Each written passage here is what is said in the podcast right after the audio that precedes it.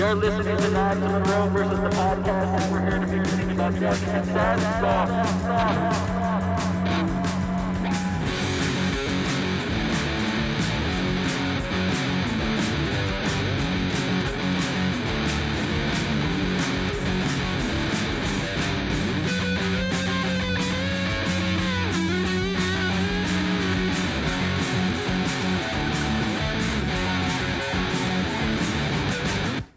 Welcome to another episode of Knives Monroe versus the podcast. I am your host, Knives Monroe. How you guys doing? Hopefully, hopefully you're doing well. I'm here with uh, a friend I have not talked to in ages. I can't remember our last face-to-face conversation. That's not on you. That's on me. It's just been a minute. I'm here with my friend Bobby Brown. Bob, how you doing, buddy?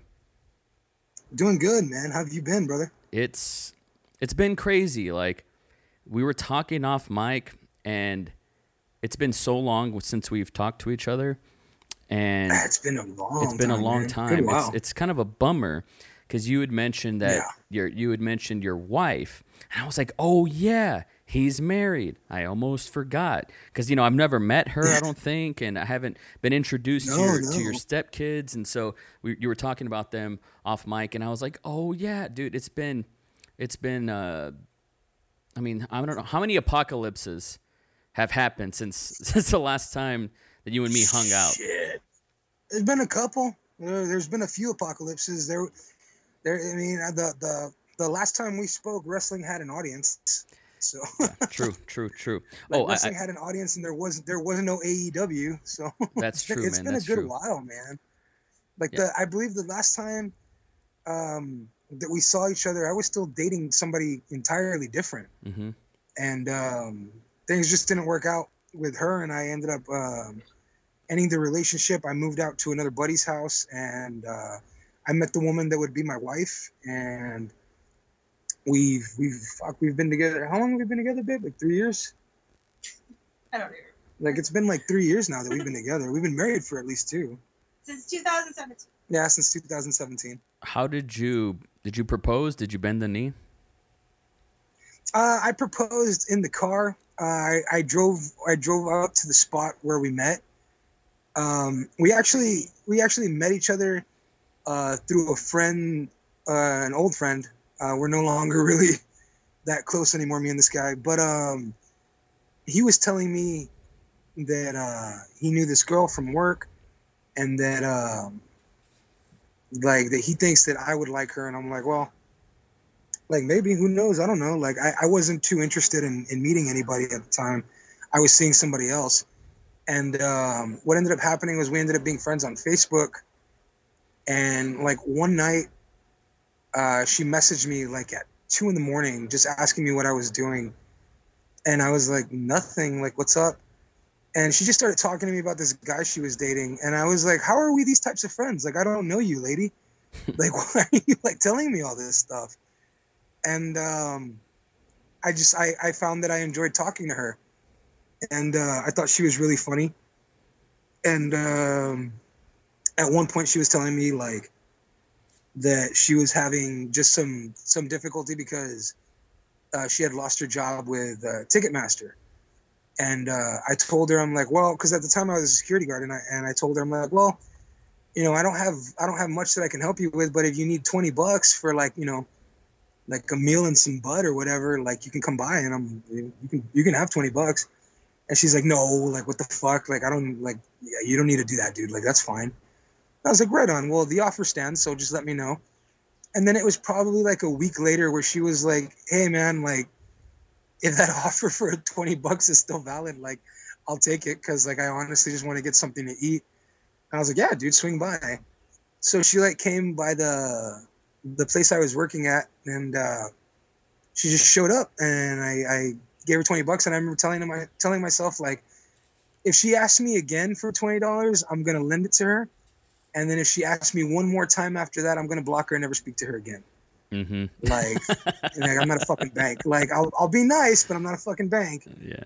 And like she never asked me for a dollar again. Like all the only thing she ever asked me for was for my time, and she liked hanging out with me. I liked hanging out with her, and and uh, just this one day, I told her I was like, dude, like I am. in the middle of a Breaking Bad marathon. We were hanging out, and she had never seen Breaking Bad, so I was showing her Breaking Bad, and we were at uh, the episode with the fly. Yeah, that's an all timer. Uh, yeah, big time. And I can remember telling myself like I had I had re- I had realized I was falling in love with her, but I was trying really hard not to uh, to say anything, and just I didn't want to make things difficult for her because she was she was in a relationship with somebody else, and it was already kind of uh, on its last fringes. Like they were frustrated and fighting with each other all the time, and she found out some really shitty shit about the guy and she was like i don't know why i'm still even bothering with this. And like it was a big thing where she's like you know what? It doesn't matter. Let's just watch breaking bad. So i was like right. And that's kind of how i tried keeping our relationship. Like it doesn't matter. Let's just watch breaking bad. And we're in season four and i'm like you know just you know be a goddamn adult and don't say anything. Just bury your feelings deep down inside and like wait for them to die. Like a, like an adult. That's what you do. You were and, catching uh, you were catching feelings. Real bad Wow. like real bad. Yeah. It, it, it was it was it was getting to me, and I'm I'm I've always been the type of person that if I like somebody, I just spit it out. Like I don't care. Like I go and I tell them like, hey, I'm into you. Do you want to go on a date sometime? Like I don't fear rejection. Never have. Never going to. I I've always been a, a bigger dude, and I can remember being in the I want to say it was second grade where I told my first crush that I liked her, and she shouted "ew" in front of everybody, and I was like, well, you know what? Like that's probably about as bad as that's ever gonna feel. And I'm like, and if that's it, like, fuck them. Like Yeah, I'm just gonna spit it no- out. Like, like the There's nowhere to go but up What? after that. I feel yeah, exactly. I feel the exact same way. Like where like, what do you what do you do after that? Like like I got dragged all the way to the bottom and I'm still standing, so like fuck it. Like from now on, like I always felt the longer you hold it in, the the worse it hurts when they say no. So like if I start liking somebody, I've I've always been real like, hey, do you want to go on a date sometime? Just so that oh no, I only see you as a friend. Like cool. Like now we can put that away and and we can be friends. Like we can keep that there. So I was like, fuck, dude, like I don't want to just be I don't want to just be this person's friend. I don't want to just be her friend. Like I love her. I'm mad in love with her. And I was like, fuck, like just don't say anything, just don't say anything. And she's she I'm sitting there with her and I turn and look at her and she smiles at me. And I'll never forget it. And I just like, I'm like really uh in love with you. Just spit it out. and like uh she said the same thing. She's like, I'm really in love with you too. And we uh we fought, we bit, scratched, and clawed to not be that way. Like she was real like, no, I have to like try and make an effort to to fix this relationship that I'm in currently. Like I've been in it for so long, it feels like I shouldn't just give it up. And I'm like, right on. And she was like, you know, don't wait around for me. Like, don't be afraid to move on. And I'm like, oh no, you misunderstand me for somebody completely different. I rest assured, like I'm moving on like immediately. And um, I ended up meeting somebody else and she liked me a lot and that's when the woman who became my wife was real like you know what like i'm not i'm not this is not gonna happen like i'm done with this asshole like i, I am not gonna live without you and um and the other girl knew i told her i was like i need you to know that i still have feelings for somebody else and like i'm moving on from it but like it's complicated because i'm still her friend and she's like dude like this is just us dating like we're cool and um no, I told her, I'm like, nope, like we're we're a thing now. And she was like, I understand, like we're all right. And it, it, it went okay for the most part, but um me and my wife haven't been apart from each other ever since. Like ever since that. Like we we decided we were gonna be together and like not a day's gone by that we've been away from each other. That's beautiful, man. You know, I've been with Claire for seven years, and we're still not married. We have kids, we have That's dogs, we got the house, we got careers, all we got everything except I haven't put a rock on it. You know, Right um, on. And it's strange because, as you know, coming from like a Hispanic household, if you're dating for two to Oh, three yeah. weeks, that's when people are asking is like, when when comes the baby? When you guys gonna get married? And so. It's strange that we've waited so long. I, I can kind of, I really just take full responsibility of that. I haven't had the guts, I haven't had the guts to, to, to bend the knee, you know. And not that I'm afraid of rejection. It's just I really o- only want to do it once, and so it has to be right. And so I'm overthinking it, and I I never mm-hmm. overthink shit. Like I ne- I'm not an overthinker. Like I'm the this is what it's gonna be, and I'll change course down the line.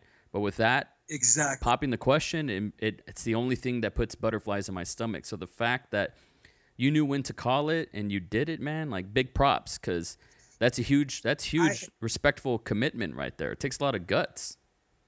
and I even did it because like the the thing was is my dad um uh, before he passed away my dad was married twice and he was divorced twice and after that my dad always told me he was like if you're ever gonna get married like do it once like do it one time because it's not worth doing it over again and I, I always took that into consideration and I always just sort of told myself like I'm not gonna get married like I'm not like it, it doesn't matter I don't need a piece of paper to tell me that I love this person and that I want to spend the rest of my life with this person. I still very firmly believe that. Like I very firmly believe that. You don't need a piece of paper, you don't need a ring, you don't need anything to spend the rest of your life with somebody that you love. Like marriage is totally not for everybody. I always felt it wasn't for me. But I took my dad's advice when he said if you're going to do it, do it once. And every day that I that I still to this day, every day that I look at this woman, I I I said to myself, I'm like, that that's her. Like that's the person I want to spend the rest of my life with. Like I know that. Like I know that deep in my core, like deep in my soul, like deeper than I've ever known that with anybody. Like I've I've been engaged a couple of times before where I'm like, oh yeah, like sure, like we'll do this, and like I've cared about those people and I loved them at that time. But it was one of those things where I was I was never like, well, this is the, the one time I do get married and it doesn't work out, then I'm just never gonna do it again. But like with with my wife, with Patty, it was just one of those things where I'm like, I would bet every single thing that I own and like everything that my neighbor owns against their own fucking will that I'm gonna spend the rest of my life with this person. That's like, heavy. And, That's and heavy. I've I've always liked that joke. The marriage is betting half your shit that you'll love somebody the rest of your life. Like I'll bet my I'll bet half my shit. I'd bet half. I'd bet all my shit. Like I'd bet everything I've ever I'll, I'll ever own in my life that I'm gonna stay the rest of my life with this person. Like I just feel that deep inside. Like for her, like I've never felt this way about anybody. Like I've never really. I don't think I've ever loved anybody the way I love her. Like I don't think I've ever felt anything close to it. I mean, she's got to be quite a number, and she's got to be maybe a little crazy to seal the deal Oh, with you and put up with your crazy. shit. The fact that she's got to put up with your shit, that's insane. Like I, I feel so sorry for her. I feel so bad for her. Like holy shit. Like who's the asshole in that relationship? Golly. Oh, it's that's it's hard. Honestly, like we're both pretty much the assholes in this relationship. Like, if I'm being honest with you, like she's a, she's her own kind of pain in the ass, and it's funny because she gets like, she gets mad sometimes, and she's like, like I she she she gets upset, and she's like, I hate getting upset th- like the way I do sometimes because I feel like you're gonna just get angry one day and leave, and I'm like. Bro, if this is the worst of you, like you have no idea the hell I've been through or the hell I've put people through. Like this is nothing.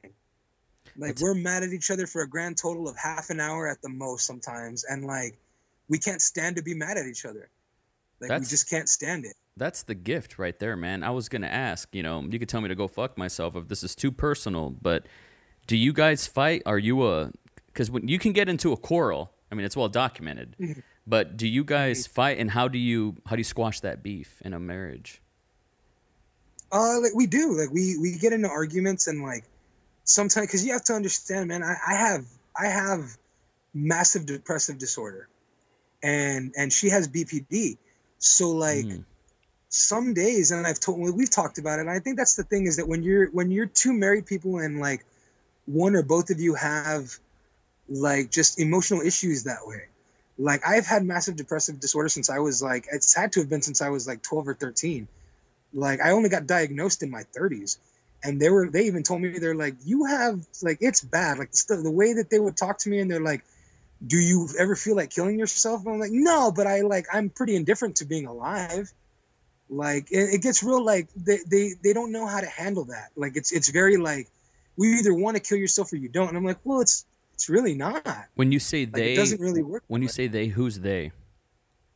doctors over at Texas Tropical, Really? Wow. like yeah, like I would tell them they they get super confused because they they need you to say I want to kill myself Pretty much. before they can like sanction you and like like we got to put you on a 24 hour hold all this happy horse shit but it's like no and i tell them like i'm not gonna kill myself like what i'm saying is that i'm indifferent to being alive and i'm like let me put it this way if a meteor fell out of the sky and somebody said move it's coming right towards you it would take me a second to consider whether or not i wanted to move Yeah. And they like that fucks with people. And I'm like, that's just the truth. Like sometimes it's it's one of those like those call to the void sort of moments where you're walking down the street and you're like, I mean, what the hell would everybody do if I just walked in the middle of the street and like got hit by a car? Like, how are you really gonna stop me? Like Yeah. those those thoughts cross my head all the time.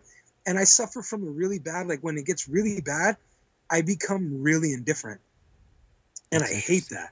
Like I become very like, I don't care. Like deal with your shit. Like I'm dealing with my shit the best I can. You need to deal with your shit. And I've told her like some days we are gonna catch each other where you're angry and you don't know why. And I'm gonna be indifferent and I don't know why. And we have to remember that on those days, like one of us has to love the other one. Because the day that we're angry and we hate each other on the same day is gonna be a really bad one. And I go, so always remember that no matter what happens, no matter how angry we're getting, like we have to remember that one of us has to love the other one in that moment. And we'll, most of the time when that hits us, uh, we end up doing it around the same time. Like we're very strangely connected at the head that way. Like we we we know when we're going too far. We know when we're getting too angry, and we know when we're getting ridiculous. And like some days, I'm so fucking tired and frustrated that I don't care. You're not gonna make me feel better. And then some days she's so fucking angry that it doesn't matter what I say. She's not gonna feel better. So sometimes one of us has to pull out of the fight altogether. And like she's done it to me before. Like I'm just angry and I'm bitter and I'm upset at the whole fucking world. And she just like, you know what? Like take five minutes and calm down. Talk to me in five minutes. Like breathe for five minutes, think about it, and then talk. Like if you if if you still feel compelled to be angry, like then wait another five minutes after that. And we do that to each other. We get really like, okay, like right now we're just getting mad at each other for the sake of being angry. So we're gonna take a few minutes, we're gonna calm our bullshit, and we're gonna talk again. And if we feel compelled to start getting angry and rowdy with each other again, we're gonna have to take another five minutes. We put it, we basically put ourselves in timeout, and like that that works for us. Like when we we we keep doing that to the point where it's like, okay, if we keep yelling, we're not gonna listen to each other. So we have to stop so we can start listening to each other and know what the problem is and try to fix it. And like some days we just there is no fixing it. Like there's some days where I've told him like I'm just gonna have to be depressed today. Like there's nothing I can do about it. Like I just feel like fly hammered shit, and you're just gonna have to let me get through the day. And there are some days where she's just like I'm fucking pissed at everything, and there's nothing you can say or do about it. Like so you're just gonna have to let me be fucking pissed. Or some days like it takes me a while to figure out like yeah I'm gonna be pissed all day. You need to keep comforting me like you need to keep telling me it's all right. You need to keep telling me that you love me and that you're not mad at me. Like and that's fine. That's what we do for each other. And uh, like i think that's what makes it so like well for us is that no matter what happens we talk through it. Because i've been with people that like have bipolar disorder and they get angry and that's it. They don't tell you anything. They don't want to talk to you. They're just mad. And there's nothing you can do about it. And it leaves somebody like me who has massive depressive disorder like sitting there like what did i do but at least with with like the way it is with me and her is that you know if, if i'm upset about something like i'll tell her like look dude like this is just how i'm feeling right now. It has nothing to do with you. It's just how i feel. And same thing with her like this is how i'm feeling right now. It's got nothing to do with you. This is just how i feel right now. Hmm and then that's where we have to take responsibility and like okay she's not mad at me. She's just mad. Like, okay he's not upset at me. He's just upset. Yeah.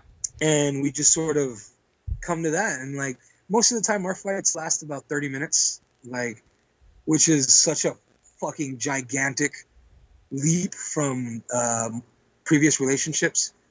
Uh, i was with somebody for almost five years and the fights with her were just so god awful and frustrating and tiring. And i mean they would go for days. Like she would be angry for days. And it was one of those things where like with her you couldn't even give up like i'd be like fine you're right i'm wrong and then now it's another fight like okay but don't just say that you're that you're wrong so that i'll shut up do you know why you're wrong do you understand why you're wrong and it's like god damn dude like you're a sore you're a sore winner Yeah. like how are you this sore of a winner i've given up the fight dude like i understand where you're coming from like fuck my feelings fuck how i feel like i give up i, I submit to you like what do you want from me and like nah just kept going Cou- couple And, questions. like, this couple, one- couple questions. I'm go- I'm go for it, go. curious. I'm curious.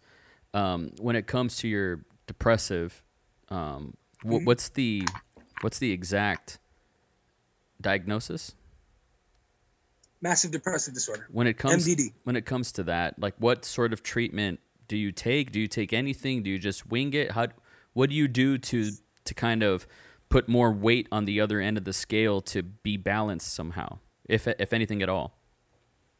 I've uh, I've been, I, I was on meds for about three years, and they even told me like, I guess when they when they diagnose you with like depressive disorder, they have to like, they go through a giant series of questions. I had to sit with a doctor for like two hours over a Skype call actually, and just like talk about everything. They're they they basically tell you like you really can't hold back, and they do ask you some very like personal and deep shit. like, what's um, what's an example? Um, like, how often do you uh, consider suicide? Uh, have you ever attempted suicide? Uh, if you were to do it, what forms? Like, how would you do it? Um, they ask you a lot about like the things that make you angry. Um, if you ever consider lashing out at the things that make you angry, uh, have you ever consider lashing out at yourself over the things that make you angry? Are you more angry at other people, or are you more angry at yourself? Are you sad about other people? Are you sad about yourself? What makes you sad about these things? Like they they just kind of they pull at every string and they don't necessarily unthread. They just pull. And they try to find like I it, to me anyway, it just feels like they're trying to find like the the thing that it is. Like the thread that's causing the knot. Do you know what the And, what, what, what uh, it is? You strike me as kind kind of like me. I relate to you so much. I think that's why we connected. Um, as as a hyper self aware person, like hyper self aware. You're aware of like the self awareness. Not a lot of people have that. It I would think it's more common. It's actually not, from my experience. So, have you do It, you know it really isn't. do you know what the nucleus is? Have you done the the work? Have you untethered? Um, I honestly like I've I've tried to untether and like about as as deep as I go is it's usually like my sadness for other people, which is why I'm so vocal and I'm such a loud, obnoxious asshole on Facebook all the time, is because I don't. I I, I try talking to people, like I've tried like, why do you feel this way about certain things? like why do you look down on certain people for certain things and i and i mean i'm as guilty of it as anybody else i've i've i've i've said and like done things that i i regret immensely like especially on fucking facebook like i see it all the time on I- my like you I got to tell you. like on two years I got to for it. tell you, like full disclosure, I had to snooze you a couple years ago on Facebook because you Oh, were yeah. you were dropping atom bombs, you know. And there's a part Yeah. of me that gets giddy about it. There's an entertainment factor from being a passive um, observer, but I would see Mm-hmm. you drop bombs on people, and I was like, "Look at him go! He doesn't stop." You're like, I can't, Mike Tyson or something on Facebook. You know what I'm saying? it's- For, for it's- for sure, like you would every day was like you would drop napalm on motherfuckers, you know, or on issues Yeah. or anything. And and for me, it just it just got it got pretty gnarly, you know. Not it, I wouldn't even say it was annoying me. It was just like kind of like the bitch don't kill my vibe type of thing, you know, because I'm Oh, trying to I'm. I have to delude myself and try to stay as positive as possible. And it's it's like you versus the ocean, or or should I say one versus the ocean. It takes a lot of work for me right. to to combat all the negative forces that just are like pebbles in uh, uh, in, in my flow and so you know i just full disclosure you know and so i yeah i've been I, I've been catching up lately on on what you're putting out there for obvious reasons um, which we can talk about later if you want but i mean i would see you just drop fucking bombs i mean there's a poetry to the way you kind of tackle a subject i'll just say there is And- there and there what- a sort of like poetry and motion. There's a there's a beauty in the chaos of how you just drop bombs on motherfuckers. I mean, you are a passionate guy for sure. and, and I think that's what like my problem is is that I was putting my passion into a lot of things that like really didn't matter. Like I go back and I look at some of the like the the movies that I reviewed and the things that I would say and I'm like, God damn, dude, like I'm this angry about a fucking movie. Well, that Like, means you're growing, right? I mean, you can't look back and sort of cringe at certain opinions or something if you're not mm-hmm. growing. When you go back at something that's that's that doesn't age well and you double down, that might not be a, a good tell. Exactly. Look- Like, at someone back and I like, look at uh, stuff look- that I said and just oh, Look at someone like James Gunn, right, who got crucified Mm. on the internet for stuff that he said that was incendiary. For sure, right? Right. That that he couldn't defend. But I, I think I think he's shown over the past decade that he ain't that guy anymore. And I think, you know, people Right. people trust that he's not that guy anymore. And we have to trust people. We have to give people that time.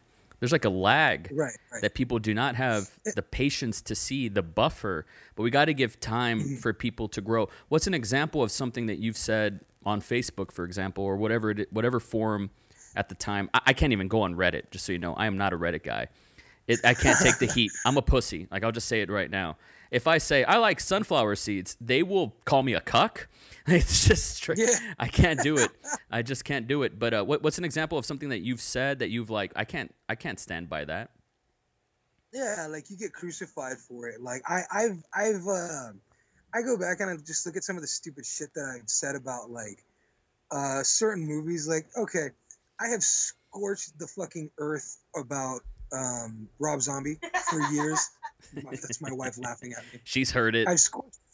Oh God, has she ever? Like I've scorched the fucking earth about Rob Zombie, like for God knows how many years.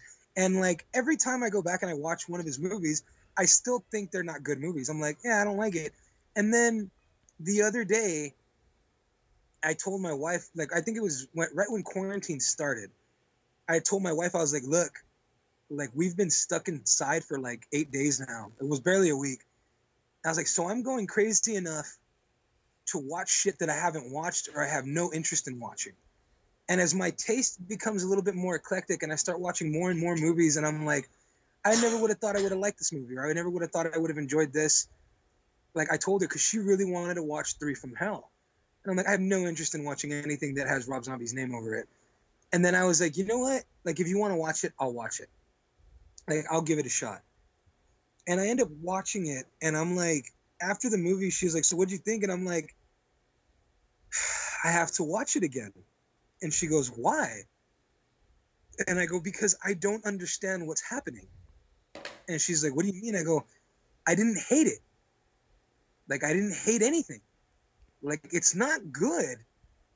Like, it's certainly not very good, but it's not complete dog like, there's shit nothing awful. Yeah, like there's not there's nothing awful about this. And I go, I need to watch it again and just see if I'm not understanding it. And she loves it, and I'm like, it's poorly acted, but that's not a reason to hate a movie. I fucking love poorly acted movies. Like I'm wearing a Dead Alive cap. Like I love poorly acted movies. Evil Dead's one of my favorite movies of all time. Like I like a lot of one and done take movies. And like I'm watching this and I'm like, I I I, I don't know, dude. Like so what's it changed seems like a bad college film, but it's not bad. And like I, you know, I go and I tell people like it's like we did the other day on my podcast. We did a countdown of movies you can watch in quarantine, or you should check out while you're in quarantine. Mm. And I suggested Three from Hell, and I'm like, I know, fucking crucify me for all the stupid shit I've said over the years, but like, it's not a bad movie. Like, So what's I've- changed? What's changed? Like this is a piece of art. It's subjective. Sometimes, you know, art really is like a mirror for the state of mind that you're at at the time. Would you say that's Um, indicative of why that changed? I mean, I'm not a big Rob Zombie cinematic universe guy either. I think he's a I think he's a competent filmmaker. It's cool he gets to do it. Good for him. But I I Yeah. don't actively go out to study his filmography for me. So what what's changed for you? I mean, was it that the movie was fine or was it you? it, it, it's me. Um, honestly, I have put um, so not. It's not even so much effort. It's just that I make a conscious effort um, to unlearn things. And I had a friend a long time ago, like, and it, it's. I, I feel like this was sort of the thread that like pulled on everything and um, I have friends who are very militant in the things that they say, and I try. It's very difficult not to be. It's very difficult to not be militant and be angry and radicalized when you see these things happening around you because see when black lives matter first started i was one of those people who said yeah but i would say all lives matter and i wasn't saying it to be a condescending prick like i was saying it to say like yeah but everybody's life is important and i think a lot of people do that i don't think a lot of people are like all lives matter because like fuck you that's why. Like because a lot of guys are like that. A lot of people are like that. And like that wasn't my intention. My intention was just like yeah but like that's like saying that their life's more important than this person's life. And it's like no it's not. Like you're not understanding me. Like you're not listening. You're not understanding what i'm trying to say. And like i wasn't defensive of what i was saying. Like i was like okay like i get what you're saying but like you're not listening to what i'm saying. Mm-hmm. And it's like that's not what's happening right now. It's like it's it's it, and you know people tried explaining all sorts of stuff like that to me and i was very like no like that's not what i'm saying. Like you're not listening to me. And it's because and i try to remember that. Mm. like that's not what they're trying to say. Like it's it's you know like this is not what they're trying to say. But you're not but again we have a real bad habit of miscommunicating and not listening to each other. And i remember um that very another person another friend of mine told me like we were in the middle of a conversation about stuff and she had said um that women are often looked at as and like sex from a woman is often looked at as a reward. And i go yeah but like by stupid people. And she's like no by common people by people who think they're really smart by people who are smart otherwise. And i said well like i don't know if i i don't know if i agree with that and she goes Is that and I is use that? this Do you come from a place of like? Uh, are you like a contrarian in nature? Would you say? yeah You I- strike I- I me. I'm- you strike me as a guy in high school that was probably a nonconformist, right? Very very i was Mhm. very much a nonconformist and i very much naturally go against the grain to go against the grain it's a fucking horrific habit So one And thing I wanted to say, one thing I want to say, sorry for interrupting, uh, is no, you're fine. al- also discourse online is like impossible, especially through texting, writing, like the the written word. right There is no intent when it comes to anything. I'll give you a brief example, but this is a microcosm to like the macro. I asked a question on Facebook, and I usually ask questions. And I said, Who's the smartest person that you know? And one of my dear friends said, My boss. He's a millionaire. Mm-hmm. He's one of the smartest guys that I know. I have another friend from Germany who jumped on his comment and said, Are you fucking kidding me? And I was like, Whoa, whoa, are you good? And she said, "What is?" She's German. What is it about Americans that you know they they idolize the capitalist propaganda that like intelligence and wealth are like synonymous? And it was just this big projection. She like really minded this whole gap. And I told her, well, first of all, you know, you can be smart and wealthy at the same time. But Right.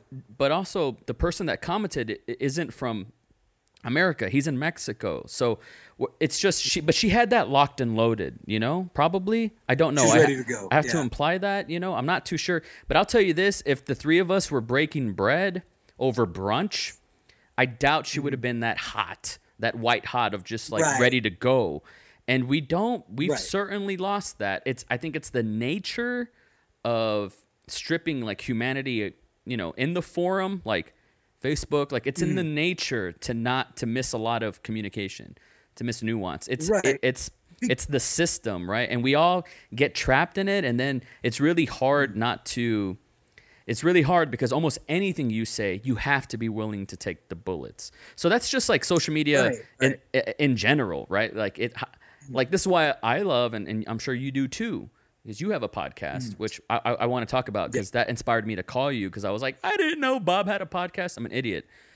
But I rather talk. I, I get to see you right now. It's not in person. I can't feel your energy, but like I get to see mm. you. You get to talk. We're being amicable with each other. I think we started off like in a framework that was that there's like a mutual respect. If there wasn't, Yeah, like this just would have been a disaster, you know. And I think most mm. people, you know, most people don't want to fight. Most people try to avoid Yeah. confrontation, but online there's an invitation for confrontation because you you're like, you know, it's not necessarily real. It's a simulation. Yeah, and and I think that's what happens a lot of times is that is is you don't you you can't hear inflections and tones uh, through a Facebook comment. Yeah, totally. Like so you're, you're you're gonna take it the way you read it. Like however however you read it is exactly how you're gonna take it. And like it it had like okay so like like I was trying to say earlier like you, you I I make it a habit to try to unlearn as much of that shit as possible. And like when my friend had told me like look man like people view like women excuse me like as as rewards like it, there's a lot of undoing that needs to be done like just because you are respectful of of the opposite sex doesn't mean everybody is and everybody needs to be. We need to be respectful of each other. And i'm like but i think we, we've come so far. Like we're head and heels like above like where we used to be. Like aren't we? And she goes okay let me give you an example. And she goes i'm going to give you an example and then i'm going to ask you a question. And i'm like okay. And she goes is an old timey black and white movie that you're watching on TV. And I said, okay. It's like, it's a villain. He's taken a woman and he's tied her to the railroad tracks and there's a train coming. hmm And I'm like, right. and she goes, now here comes your hero. Like, here comes the Lone Ranger with his, you know, all his shit. He's got his beautiful horse. He's got his cowboy hat on, a cape, whatever you, you vision a hero to be. And he's riding down the way and the villain is ready to fight him and he jumps off his horse. He fights the villain and he unties the woman. He pulls her off the tracks, like just in time. And he holds her in his arms and he looks deep in her eyes. What happens next? Yeah. And I go, she kisses him. And then she goes, why? What if she's married? Like, what Yeah. if she already has a husband and this asshole has just kidnapped her and tied her to the tracks? Right on. Like, she's like, you're groomed to assume that he deserves a kiss because he saved her life. And that's When that's and a that's a male thing to do. that's a male narrative too. Exactly. Yeah. Yeah, yeah, yeah. Exactly. Yeah, yeah. And I was like, holy shit, I never looked at it that way. Like I never would have thought of it that way. Well, and it's it it's fucked me up. it's and tremendous. Like, it's, it's not a it's it's tremendous that you have that ability to even recognize that oh it can be it could be both realities that your reality is right, Right. you're you're probably especially in your family line more mm-hmm. sophisticated and more woke or to, you know whatever uh, liberal of of of how of, of viewing women as equals right? Whereas you go back Right. just a, one generation before and it's not that way. Um, and so yeah that's your reality. That's also right. But then there's an opposing reality that's also that's also uh, equal right? That's also valid. Right. that's also right. And most people just kind of want to stay in their bubble. And uh, one thing that I respect is even though you have the gift of gab, you're fucking killer when you have that microphone in your hand and and and, and the pen. Like your pen is mightier than Yeah. the sword, and I've always loved that about you. This is why anytime we hung out, it was memorable, like instant memorable night for sure. Because you could just talk Oh, that you could talk that mad shit, but but your ego, you can check the ego, and I think that's key. Yeah, and and I think you have to. My my dad told me, and this is one of those things that I've I've carried ever since high school. Um, my dad and when when he was alive, like I and I always tell people because people are like, man, you know a, you know a bunch of shit, and I'm like, no, I I know a little bit about a lot. Like I try to learn as much about everything as I can. I try to learn a little bit about everything, and my dad was like that because but my dad knew a lot about the stuff that he knew about. So when he would talk, everybody would kind of gather and listen Mm. because he was interesting in what he spoke about. and I remember him telling me one time I was sitting with a bunch of friends and I was talking and just being how I am, and people were around me listening. And he goes, You like being the smartest person in the room, don't you? I said, Yeah, sometimes. And he goes, Always remember this. If you're the smartest person in the room, you're in the wrong room because you can't learn a goddamn thing from anybody in there. Yeah. Like, find a different room Yep. and that fucked me up my whole life. so like I've always tried to keep my ego in check. So when I say something and somebody goes, "That's actually incorrect," like I'm always like, "Okay, like okay, explain to me then." Like tell me. Like I don't want to have this conversation again with somebody and like come across some dude who's even if it's the first time somebody's like that's incorrect and they're like you know, they, they treat it like fucking Ethan Suplee and Mallrats and just like, ha ha ha, you dumb bastard Right. like okay like come with it like correct me like tell me what i'm saying wrong like tell me what's wrong about what i just said Like I need to know these things because if I'm gonna sit and talk like I know what the fuck I'm talking about, like then I should at least know what the fuck I'm talking about. Like understand when you tell me your opposing side, like I'm gonna dig and dig and dig and like I'm gonna try to prove you wrong. Like because I already think I'm right. Right. And if it turns out that you're right, like I swallow my pride and I'm like, no, fuck that. You're right, dude. You're absolutely right. Like I was 100% wrong about that. And like, in order to grow, I think you have to keep your ego in check. Like you have to keep it in check. And like, it's it's difficult because you you once you start unlearning things, you have to be in a constant state of learning and unlearning Yeah. like you have to to like when she had told me that like she goes see you're not a bad guy for thinking that for thinking that like at the end the hero saved her and she kisses him. Because you've been conditioned to see that. Correct. like that is what they do in movies. That like it's a conditioning. Like and it's okay that that happened to you but now your eyes are open to that. And you need to remember that. And every time and it, it does kind of it fucks with movies too. Like you sit and you watch them and you're like god damn dude like like how does like how do you even think that's okay like one of the movies that i was watching the other day with my wife and i, I still It- love is, the movie Is because i it think some? Is it something about Mary? no i haven't watched that in years Dude, that that movie I rewatched it re- kind of recently in the past year. Just the Uh-huh. entitlement, and the movie's kind of self-aware of it, kind of not. Of just how Matt Dillon, Ben Stiller, all these guys have ownership over Cameron Diaz's character. Like she's Yeah, there, she's there to be a warm body, essentially. You know, and, and that's considered, and that was a very mainstream movie. You know, um, but I thought that's I thought that's where you were going with. See, and like, like it's sort of kind of similar in the sense we, we were watching, um, Just Friends, Hmm. and I was like, that's a funny movie. I enjoy it. Like it's it. I, I always sort of felt it was dumb but harmless, and then like I'm watching it and I'm like, what a fucking creep, dude. Like there's no such thing as the friend zone. You were either her friend or you were trying to fuck her. Yeah. Like that's the that's that's the problem. Like you were either pretending to be her friend because you wanted some sort of reward for it. That's nice guy mentality, quote unquote. That's that whole like, but I'm a nice guy. I'm guilty of that. Yeah, Like I'm guilty of thinking that way. Like when Yeah. I was younger. But you unlearn that shit. Correct. Like, and it's a real like, even if you were like, like no, like I, wasn't trying to be that way. Like it doesn't matter what you were trying to be. Like it's what you did. Like you can fucking shoot a gun in, in a direction and you hit somebody and kill them. I wasn't trying to do that, but you did it. Right. Like, you know what I mean? Like, you have to be careful with what you do. And, like, you need to take into consideration fucking everything that you do. Is this person your friend or are you trying to fuck them? Like, there's a world of difference. There's also a world of difference in being somebody's friend.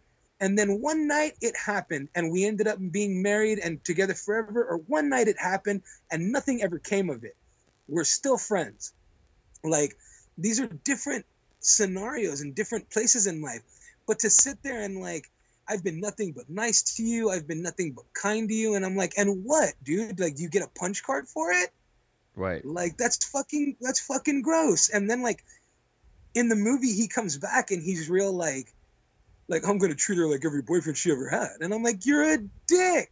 And then at the end of it, he's he apologizes for it, and she's supposed to like run into his arms. Like if I was Amy Smart in that movie, I'd have been like, dude, you came back like all this way to just be a giant dickhead to me. Like you should maybe go back to wherever it is that you've been staying and like never talk to me again. Like that's the nicest that I would have hoped for, being that kind of an asshole. And and it's it's bizarre to me that there's so many movies like that and you don't really realize it but when you're trying to when you actively seek to unlearn this way of thinking these ways of thinking like a lot of stuff really opens your eyes like one of the things that still like fucks with me to this day is like and i tell people like because now i'm very much black lives matter like Mhm. fuck this all lives bullshit What what changed? I've never- What changed that? um Because what if someone brings this argument that, oh, well, now it's cool. So you're going with the trend. Now people are going to say it's a trend right now. It's hot. And maybe that's why you're going with Some- it. An obtuse motherfucker would say that. somebody um I can't remember who it was. I think it was just somebody online.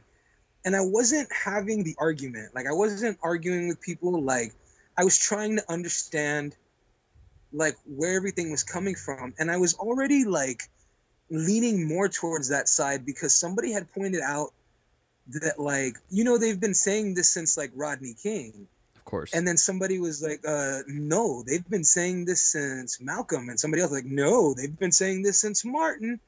And like, no, they've been saying this since the emancipation. And like, I'm like, holy fuck, dude. Like they had like, and if you just look, like if Yeah. you look beyond your your high school history textbooks, like they've been saying this for a very long, long time. And I was like, wow, man, like I'd never looked at it that way. And then someone had said um, they were making the argument again, like, yeah, but I would say all lives matter, and they weren't being a dickhead, like they weren't being an asshole. And people were being a dickhead to him, mm-hmm.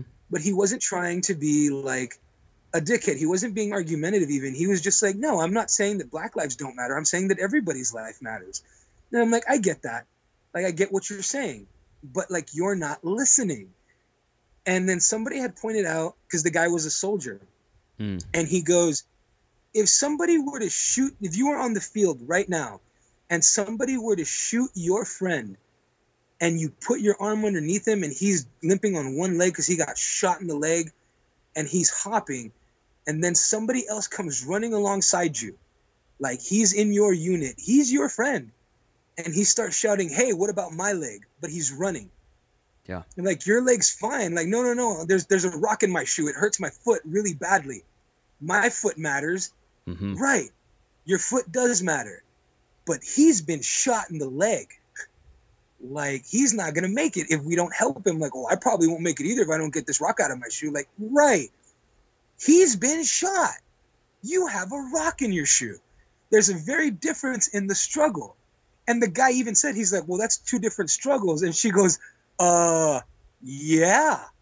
that's exactly what I'm saying Right. it's two different struggles and like this is where i use the example like now like like i i use that because it's it's hyperbole but i love hyperbole i use it in like my sarcasm all the time like whenever i'm being a fucking whenever i'm lashing out at somebody i use hyperbole like i use hyperbole like it's a fucking sword Yeah. and like Yeah. it's it's it's my way of using it now when i talk about like like police brutality Yeah. like I've always liked that that meme that said um, no one ever wrote a song called "Fuck the Fire Department," Right. That's a good one. and I told and I yeah, and I tell people like this is the way I use it, and I go, how comfortable would you feel if your house was on fire and you called nine one one, and they told you we're sending the fire department right now, but there's a thirty percent chance that one of those firefighters is gonna throw gasoline all over your fire, and just make it worse. Like would you feel comfortable with the fire department coming? Like no you wouldn't. Like and you wonder why people don't like to call cops right. like and, and it's it's, it's Yeah. stuff like that that i try i try using like all the time and it's it's it's difficult sometimes because i get angry about it and and i find myself getting angrier at people who i feel are smarter than that mm-hmm. like I'm like you're you're smarter than this, dude. Like you ha- I know you're smarter than this. And that's where I start to get really irritated. And that's where I start to get really fucking angry. Yeah. No. Is Totally. there like You're you're you're, Like, preach, dude, you're preaching to the choir. better. You're preaching to the choir, man. Like I, I feel you. I'm gonna try Yeah. to uh, play this video, and uh, it's a joke. It's Dave Chappelle, and I, I like what he had to say, and it, I think it's pretty timely. I want to say this is like at least 20, 25 years old. Here we go. Hey, I said, raise my hand. Get your fingers out of my face, Chinaman. It's not that one. Can't do everything. Maybe weed. If you're gonna do something, do a little weed. Nope, it's not I said that. maybe me. I'm gonna find it. Okay. Let's don't see if this way. let's see if this is it. Hey, we can process you. Tall? Yes. He had his hat on backwards, too. Good. Shoulders all relaxed and all this trouble. Look like I, I cannot find it. I should have time stamped it. So there's a joke that Dave Chappelle, who's my favorite comedian, he's been my favorite comedian since I first saw him.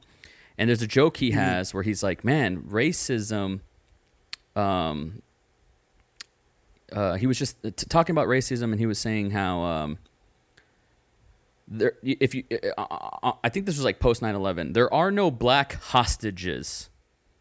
You know, like Oh, it's yeah. if you I have that five, if you have five, if you call the you know police and you say, hey, you know, I'm taking this place hostage. I have I have five black. Hello, that's the punchline. Yeah. right. That's the Yeah, punchline. that. And We I- had I- and, ob- and obviously. I, I cannot say it half as good as Dave Chappelle can, but we laugh. I think ten out of ten people would laugh at that. And I think Yeah, we laugh to keep from crying. We laugh because there's a modicum of truth to it. We all know that for some fucking terrible reason in America, black people's lives are just considered disposable, Expendable. Expendable, they're- and you are fucking lying. You are lying if you mm-hmm. cannot call out that injustice. You are lying. I agree. You know, and, and, and also I don't want to just like fluff each other's opinions. You know, I don't want to just be like, I mm-hmm. agree with you. Yeah, and we're virtue signaling and we feel good about each other. Like, I think we both can agree.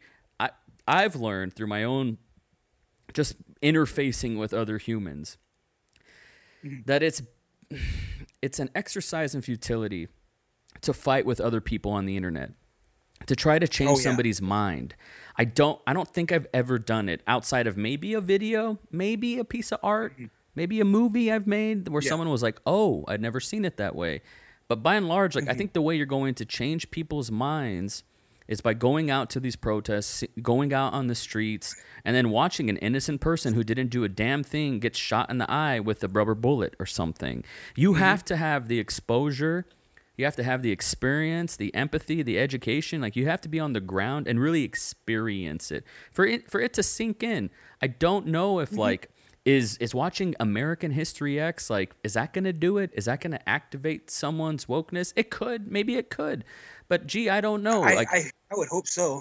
I, I- don't know if it could. It, someone else could watch it and it's going to affirm their white nationalism for all I know. I don't know. Right. And here's the thing with art, It's it can do, real chance that it will. it's agnostic. It can it can do that. So, you know, I found and it's tr- it's difficult. It is so difficult. You know, if you're going to have a conversation with somebody, you have to set an a, a, a baseline, a framework that look, we're trying to establish a lasting peace here. That's what we're after. This isn't about, you know, and, and, and I'll bring up my brother Jeremy. You know, he uh, first of all, let me just say, yeah, I mean, we have to. It's like an elephant in the room. Um, Yeah, I I, guess. I'll just say that he he's a very private person. He's not like me insofar as all my skeletons are out there. I do virtually a daily podcast. Like, you know, you can Google me and, and find a lot out about me. You can find my mother's first name. You can find my kids' names. Like, I live a pretty transparent life. I ain't saying I'm you know, perfect, golden. It's nothing like that. But Jeremy, on, on the other hand, lives a private life. And so I ain't going to speak for another man, but I will mm-hmm. talk about what he has said publicly because it's public domain. But his private Yeah. life, I, I can't speak for him. I can't say this is what he would have said or like our private phone calls. I ain't going to go there. But um, mm-hmm. for someone like him, I would have loved to sit across the table and and br- bring some black friends over and and try to mm-hmm. establish a, a lasting peace, you know, and, and reach mm-hmm. towards that. I, unfortunately, with with what he's put out there in public, I think he cared more. Hmm. This is an ego thing. I think he cared more yes. about being It- right. It's most certainly that. One hundred percent, because we've all been there. We've all outgrown that. Well, Yeah. we try, we try, right? Absolutely. I think he cared more mm-hmm. about being right than what's right, and I think we've all And, and I been think there. that's what it was too. That's that's a cycle that we've all been there. I mean, you and me have both been in an argument where we forgot what we were arguing about, but we remembered we remembered we had to be right. right? Like that's Right. that's happened. It's happened to everybody. It's happened when we were younger. It's probably going to happen again. We get stuck in these I'm little sure things. will. For sure, Yeah. you know. I try my best with my with my children not to say because I said so. You know? I- Right. that that shit didn't work for me when I, was a kid really hard for that too. it's it's a struggle, but we all- you know we all have to, Mm-hmm. you know, um, we have to test our patience. And right now, like Mm-hmm. in public in America, patience is being tested for sure. And I think a lot of people are exposing themselves for the impatient um, impractical, you know, privileged persons that they are. They're being exposed. And it's it's scary, man, because when you put something out there on the internet, you have to be able to to take be ready. you got to be able to take the bullets, man, you know? Uh that's just the way that goes. And so I saw and that's why like I saw like, y'all's with- with quarrel him- go ahead. online, Uh, and uh, it was it was flames. It was flames, and uh, it was it was something that I couldn't like take joy in by any means. I just knew Mm. that if y'all um, shared a joint and there was some barbecue and Breaking Bad was on, everybody could just their guard was down, you know, the trust factor was there. Yeah. There's a shorthand, it becomes a different conversation. But online, that just ain't the place to do it, I feel.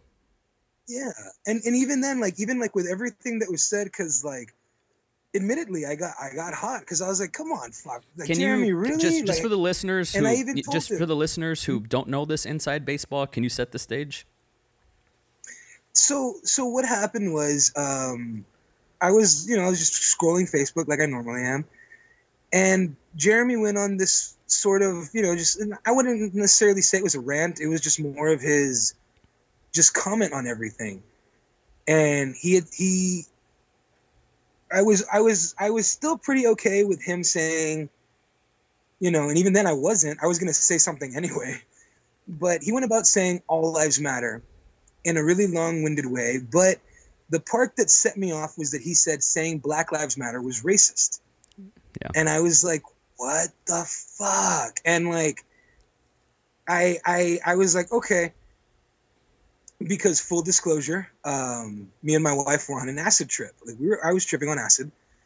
And like to those people who've who've been on acid, like like I wasn't on the type of acid where I'm seeing things come through the walls hmm like or anything like that. I was on the type of acid where everything is opening up, and I'm thinking and I'm thinking and I'm like going through everything in my head, and I'm trying to understand like everything that's happening around me. Uh, just to, just for And- just to kind of like uh, just to put some color on that, I've taken acid once, and I've talked about this with my family. Once again, I live a pretty transparent life, even though I have drug-free tattooed on my knuckles. I took acid once in 2013. It was just like a bucket list thing for me. I wanted to try it. You know, you think about Tool, you think about Sergeant Pepper's. It was one of those things, and um, right on. It was the like you said i didn't see the leprechauns and rainbows and shit. Instead what i saw was the veil was lifted of bullshit. And i realized Yes, but also it, exactly. it was inward as well. I saw how full of shit i was and how i was the cause of my own suffering. So it's not just a magnifying glass it's also a microscope to see inside yourself. So just putting some Mm-hmm. Color and- on that experience. Yeah, and this was this this was only the second time I've ever done it. And I read that, and I, I, I'm, and I shit you not, dude. I read it probably like eleven times because I was like, I'm not reading this right, and it was mainly because I was like, I don't feel like Jeremy's this type of person because I know you, you know what I mean? And I'm like, for fuck's sakes, they're brothers. How could they have two? Like, how could the the, the views be so opposing? And like, and I told him, I remember my first comment said like, like this could just be the acid talking but this is one of the most like full of shit never left my mother's porch like privileged bullshit i've ever read in my life. Like did you just say like did you just go this long about saying all lives matter? Like did you really just like did you really put all lives over black lives like in this moment right now? And he was real you know condescending with me and i was fine with it where he's like like yeah you should probably ease up on the acid. And like and i told him and i'm like the acid is probably making me a lot nicer than how i'm really feeling about this right now. Like and at one point i even said like delete your post jeremy you're embarrassing yourself. Mm. but he kept he did delete down and he, down. he did delete it. Oh did he? Yeah, because he he, blocked me.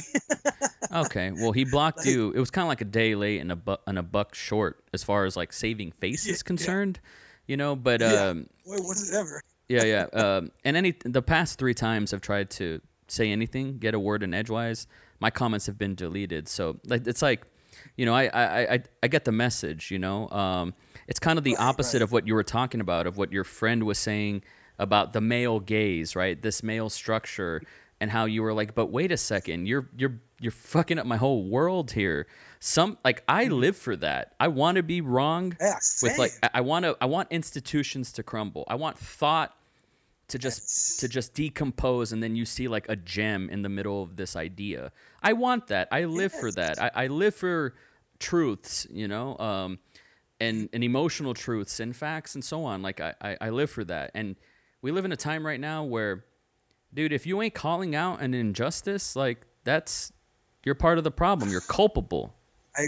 I agree. I agree wholeheartedly, and that's this is why I have I like I have a problem keeping my fucking mouth shut sometimes. So like, even with all all that was said between me and him, like I still even told him like because like I didn't like when I I had it was the conversation was so ridiculous that I had to screen cap it and post it on my page. I took the time to like block out his name and his picture, like in everything hmm. And I'd even come, I'd even put on the thing. I'm like, this is not me challenging you to come to my page and like, like no, it was me. And I'm like, I'm asking you not to because I don't want to be responsible for like cyberbullying, dude. hmm Like, I don't want anybody to bully you. Like, regardless of all this, even now, I still like Jeremy. Like, regardless of everything. You did And, go. like, yeah, he- you you went Goro fatality style on him. You did. You like Zod snapped his neck. His neck, his head went like nine times around. As far as like online goes, bullying, I can't. I, I don't know. I, like I said, when you're gonna say something and you know, I mean, how did he? He he is um truly out of touch. If he did not think he wasn't gonna get shit for that because he started And off saying, "Hey," thing. he started off saying, "Hey, I gotta, I gotta say it. I don't know what it is, uh, whatever that. What he, he came out the gate kind of like, Yeah. I gotta say it. You know, kind of like bra- it was a brace yourself, people. You know, uh, wake up, Yeah, kind of yeah. thing. Um, you got to be able to, you got to take the smoke.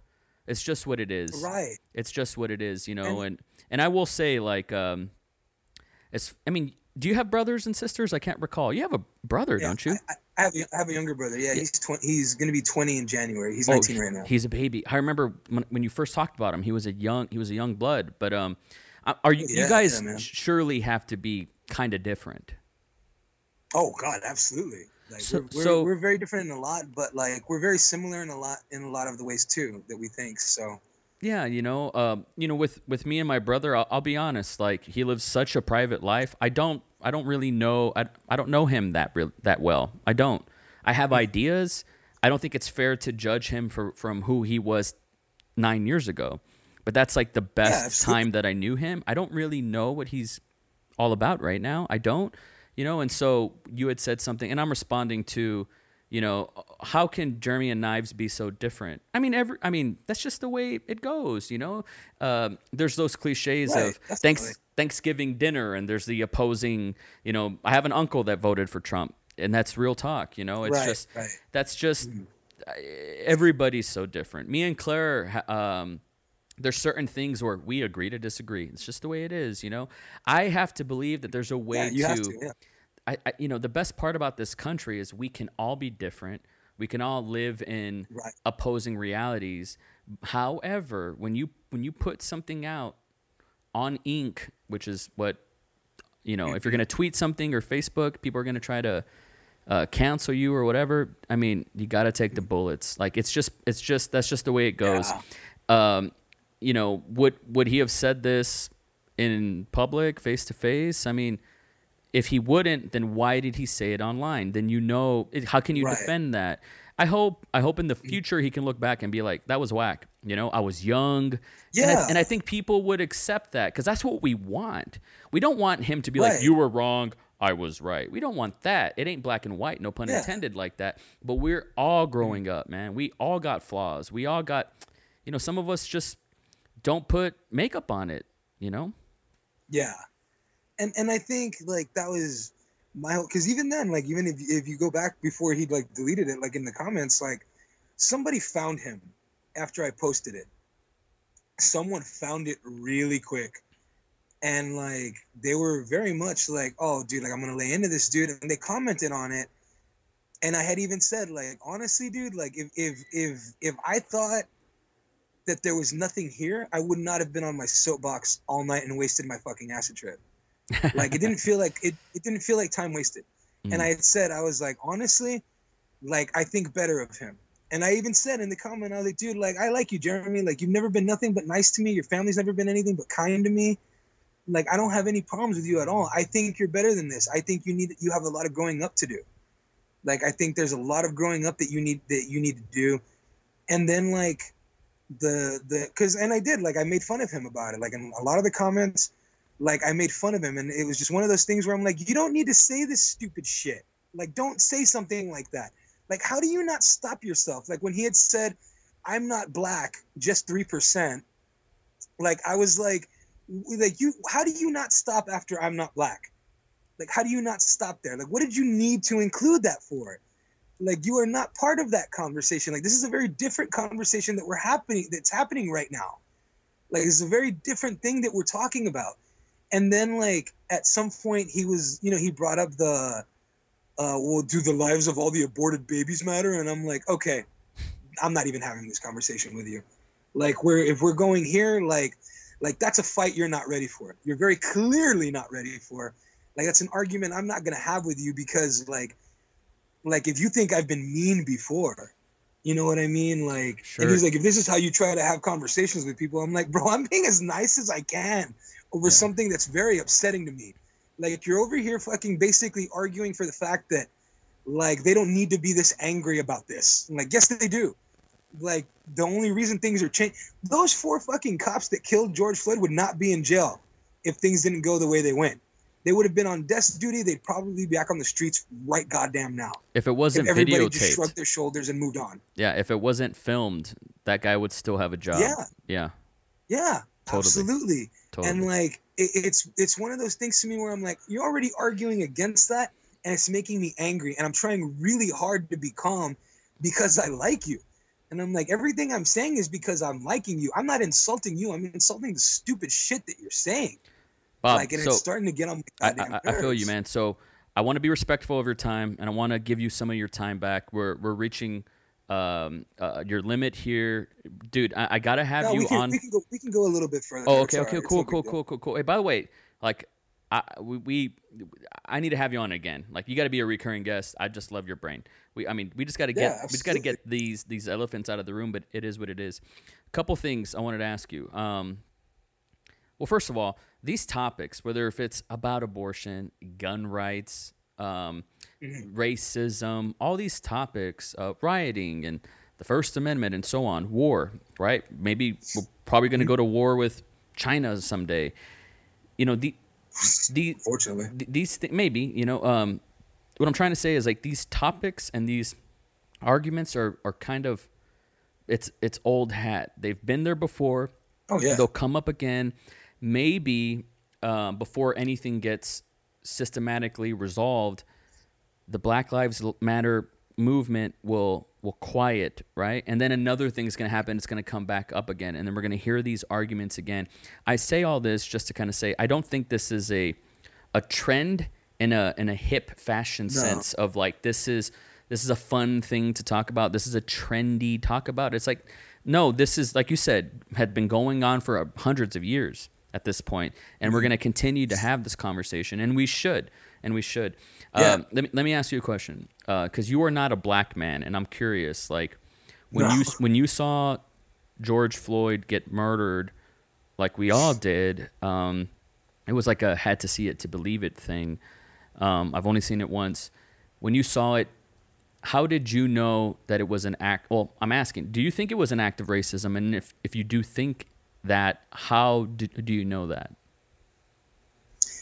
Um, I think the way that black people are treated uh, so disproportionately when it comes to being arrested, uh, it, it's hard not to call it anything but racist. Um, I don't know how anybody could call it anything else sometimes. Uh, I look at situations like that, that psychopath Dylann Roof went and killed a bunch of people and they arrested him calmly and they took him to Burger King before they took him to jail. Hmm. and he's he was allowed to file a complaint saying that like they're mistreating him in prison. Like oh are they? Like are they mistreating you? Like you fucking lunatic. And like to to sit and and watch the fact that that some of these people go around and they murder dozens of people and they put their hands they put their their their they put their white hands in the air and you know like oh it's okay just put the cuffs on him and don't worry buddy we're going to take you to burger king then you're going to go to jail. George floyd wrote a hot check and it wasn't even a hot check. They suspected him of writing a hot check. And like they tried arresting him and he struggled and he fought. Why wouldn't you? You didn't do anything wrong. And they put their knee into his neck. And, you know you have these idiots that oh, go i can put my knee on my little cousin's neck and he's fine. I'm like you're not putting pressure on him for one. For two there aren't two other cops on your knees and on your back that you can't see from that angle. Like he can't move. Like they're suffocating him. Like have you ever heard of being smothered? It's not unlike that. And like to sit and watch that to sit and watch the way Philando Castillo got murdered when he was like I, I I've got a I've got a license to carry I have a weapon in the car like okay get get get your get your license and he reaches for it Mhm. and they empty a clip into him yeah. and it's like that doesn't happen, dude. There's a, there's another video of a guy who gets pulled over. He has his dash cam on, and he's white dude, just white guy. And uh, you have any weapons in the car? He goes, yes, sir. I've got a I've got a loaded gun, gun under the seat. Uh, it's in the case. And like, okay, that's fine. Like super relaxed. And I'm like, why didn't you empty a clip into him? Like it doesn't make any sense. He did. He said the exact same thing. Like I've got a gun. Like that's fine. Reach, get your license for me. And no one did anything. The guy didn't get so much as a fucking ticket it's it, it is systematically racist and it's it it proportionately targets poor people and that's where they get away with saying it's not racist. Like we're not racist. I'm like no you just want you're just attacking poor people who are by fucking definition mostly brown and black people. Like it's fucked up. I okay. I was arrested um about two years ago for less than a gram of pot in my car. And the cop who arrested me uh, pulled me out of my car. He asked me to empty out my pockets. Um, he was talking to me very conversationally, and he had another cop come and start talking to me, and they were being they were both being very very very conversational, like super mellow. And then the the cop's looking in my car with his flashlight, and I look over at him and I notice that he's doing it, and he turns and he looks at me and smiles and goes, "Do you mind?" Like as if to say, like, "You are you okay with me like using my flashlight in your car?" And I Mm. went, "No, I don't mind." And then he grabbed his dog and threw it in my car, and the dog found a gram of pot in a second, and like. I told him, like, can't you just throw that away? Like, it's a gram. He's like, no, you're going to be placed under arrest. And I'm like, okay, like, holy shit, dude. And I told the guy, I'm like, okay, I've never been arrested before. He grabs my wrist, and I'm like, okay, that's not necessary. And he goes, stop resisting. And I'm like, hey, like, real calm. And I went, hey, I'm not resisting. I'm asking you a question. Like, you don't have to pull my arm. I'm giving it to you. Relax. And he grabbed my other arm and he goes, okay, well, stop, stop resisting. I'm like, bro, here. And I just loosened my arms. And I'm like, I'm not resisting, dude. And it had occurred to me later on that people have like, hold on, dude, I'm not resisting. I'm asking you a question. Like, answer my question. I'm gonna go with you. And they get tased for that. And I'm and you know, it's it's one of those things I came to learn a long time ago. Like, and I even I said it to Jeremy. I'm like, bro, you need to take a trip down to Casper, Wyoming. Like, take a trip down there. Like, I learned a very harsh lesson in Casper, Wyoming. Like, I went up to to Casper to deliver a trailer with my dad a long time ago. And down here in the valley, we don't experience racism very often because most of us are Mexican. And we get taught our whole lives. My grandmother still tells me, she says it as a compliment, mira, pareces gringo. hmm Like, you look like a white boy. Like, that's a compliment and like, it, in Mexican households. And like, down here, I've been white passing my whole life. Like, I can remember sitting in this restaurant in Casper, Wyoming for about 15 minutes, like, with nobody coming to our fucking table everybody's staring at us and this old white waitress comes up to us she goes you boys lost get lost on your way to the border or what like real fucking rude and like my dad goes guess so and we just stood up and left I was like, what the shit was that? Like that's the most racism I've ever like truly experienced in my life. And that's nothing. Like Yeah. that is nothing. But it was enough to open my eyes. Like I could have been like there's fucking places where like I've never experienced racism and they'll shoot you. Like how's that for a fucking racist experience? Like holy shit, dude. And it, it's it's hard it's hard to to call it anything else. Like it is disproportionately racist. It's inherently racist. Like I spent fucking four days in jail over that gram of pot. I spent four days in jail. Like I got fucking. I remember I ended up going to court, and I've been they'd been giving me diabetic medication that was not the for the type of diabetes that I have. I got into a fight with a doctor there in the jail because I said to her, "What fucking claw machine did you get your fucking medical degree out of?" And the guard even yelled at me. He's like, "You don't, hey, you don't talk to people that way." And I'm like, "Dude, are you serious?" Like when she, when I told him like, "That's not the type of of insulin that I'm supposed to be taking," and she was, "Eh, it's the same thing." And I said, "I feel like you should know. At least you, of all people in this building, should know that, yeah, it, it's not the same thing at all. That is absolutely not the same thing. There's two types of diabetes. You're giving me insulin for a diabetes that I don't have." And they were real like, "Nah." And I'm like, okay, I'm gonna trust you because you're a doctor and you should know what you're talking about. Uh, I ended up in court and I went through um, after they told me that I was going home that night. Like the judge was very like, "Oh yeah, just send him home. Why? Why is he even here? Like over a gram of marijuana? Like why am I having this conversation today? Like let him go." I they sat me back down. I'm shackled, by the way. They have me shackled at the waist, the ankles, and the wrists. They sat me next to a man who murdered his wife on the bus on the way to the courthouse. Like he asked me what I was here for. I was like, "Oh, for a gram of pot." He was like, "I murdered my wife," and I'm like, "That's." I'm glad we're sitting next to each other. We're clearly the same type of person, I guess. Yeah.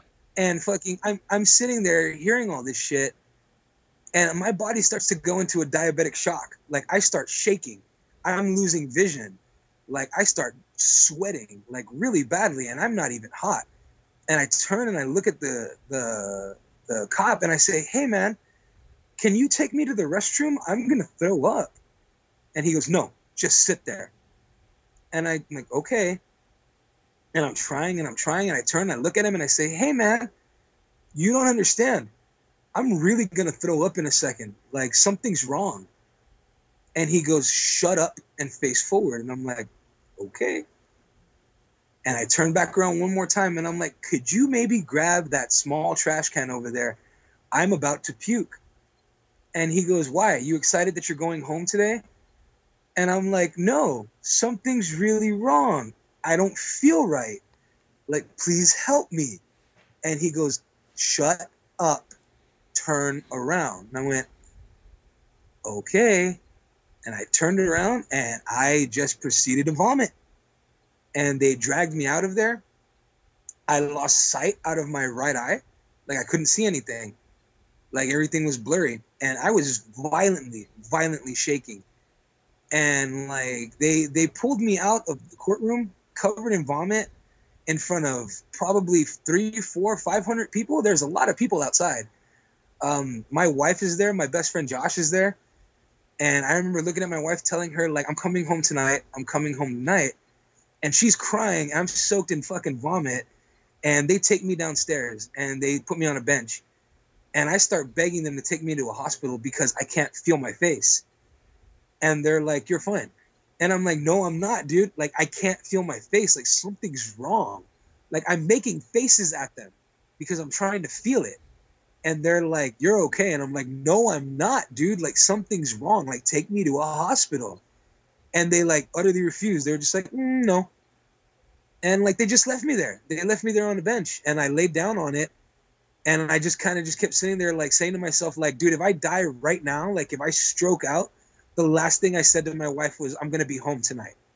This is how I was treated in Hidalgo County over less than a joint's worth of marijuana, less than a joint like there was there was not enough weed to roll a joint and then to top that off that same piece of garbage pig that arrested me, who like I wish the absolute worst on every day of my life.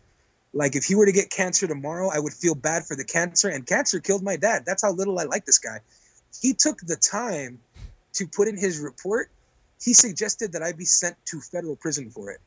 Like suggest that that was his suggestion, is that I be sent to a federal jail, a federal prison, for less than a gram of marijuana.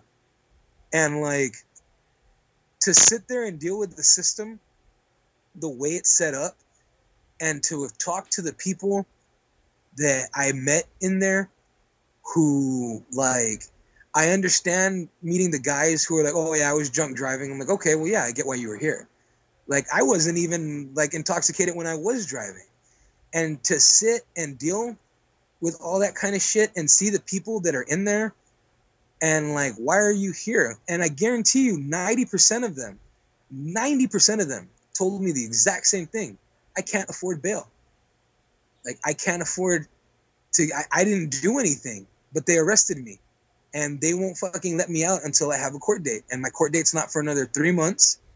And I can't afford bail. I can't go anywhere. I haven't done anything. And it's the worst fucking place in the world because they don't let you get any sunlight. They they don't let you do anything. There's so many fucking weird and sadistic rules. You don't really get a mattress. You get like this thin mat. You get one pillow, and like motherfuckers are not above stealing your shit from you. Like my last night on there, I, I slept on the the the metal casing of the bed with no pillow. I had to roll um, my prison shirt under my head for a pillow. Like they even told me, fall asleep with your glasses on because if you take them off, somebody might just take them from you just to be an asshole. Like it was sadistic. All this over less than a joint's worth of marijuana. And fortunately for me, it was only four days. Like it was only four days before they let me go. And even then, they still expected me to pay seven hundred dollars because they let me go. What what, like, what is the seven hundred dollars for bail or what is that for? No, no, that A was just my upon exit fee. Oh, Just, Yeah, I mean, just because they opened the doors and let me go. this is totally a business. I mean, they're ran by Yeah. they're they're ran by a corporation, right? Um, for It- sure. It's utterly sadistic, man. Like it, it, it's it's built to fuck over poor people who are disproportionately brown and black. Man, I- I'm really sorry that happened to you, man. I, I'm really sorry that happened to you. You know, I hope one day that we live in a time where Texas passes legal recreational marijuana use, right? Like it And- and, has like, yeah, everybody's and- and I on it. Everybody and their grandma is on it. Everybody knows the benefits. Chemo patients are on it. Arthritis patients are on it Yeah. down there. We know who they are. I'm sure cops get some you know, CBD. It's the same plant for their abuelas and stuff like that for their mm-hmm. arthritis, and you know what I'm saying. Like, it needs to change, and I'm really sorry that that happened to you, man. And what's fucked And- up and, like, is he- you you got it easy. You were you got it easy. You're one of the exactly lucky what I was gonna ones. I was like, and keep in mind, like what I went through is complete and total bullshit. Like that's that's nothing. Like four days, dude. Like it was nothing. Like I met people in there who were hearing voices, dude. One of the guys in my fucking unit had a seizure, and he hit the floor, it hit his head, and like went into shock. And the guard just watched him shake, and everybody's screaming at him, like, dude, he's fucking shaking. Like, get somebody. And like one of the guards laughed at him. And I'm like, dude, where the fuck am I? Like, what is happening? And I was like, dude, don't they give you medication for that? And he's like, yeah, but it's considered a narcotic. So they won't let me take it. And I'm like, so what do they expect you to just seize? And he's like, yeah. Like, I just have to have seizures, like, and deal with it. Like, he had a seizure in the middle of a card game. He started laughing and he just started seizing. And I was like, whoa, like, I didn't know that was ha- that that happened to him. And I was like, what the fuck is happening, dude? Like, I freaked out really bad. And there was the fucking guard was just laughing. Like, I think my second night there, like in the middle of the night, it must have been like two in the morning. They just they came in and they made us stand up and they raided all of our shit. Like they went through our like underneath our bed where everybody keeps their commissary. We weren't I wasn't allowed to have an empty plastic bottle, like for a soda. Like I was using it to refill my water. And I they took that away from me. I was like, how am I supposed to? And I even said, I was like, what am I supposed to drink water out of? And the guy looked at me. He says, drink out of the fucking toilet for all I care. And I'm like, bro, I I, I bought pot. Like, what Right. the fuck is this? Like, Yeah. it's utterly ridiculous. It's sadistic, dude. It was and and like, truth be told, like I cried every day that I was there. I was like, dude, I don't deserve this. And like Yeah. everybody that I spoke to in there, there was maybe like 17 guys in my unit, of which I guarantee you, like 15 at least, at least 15 didn't deserve to be there.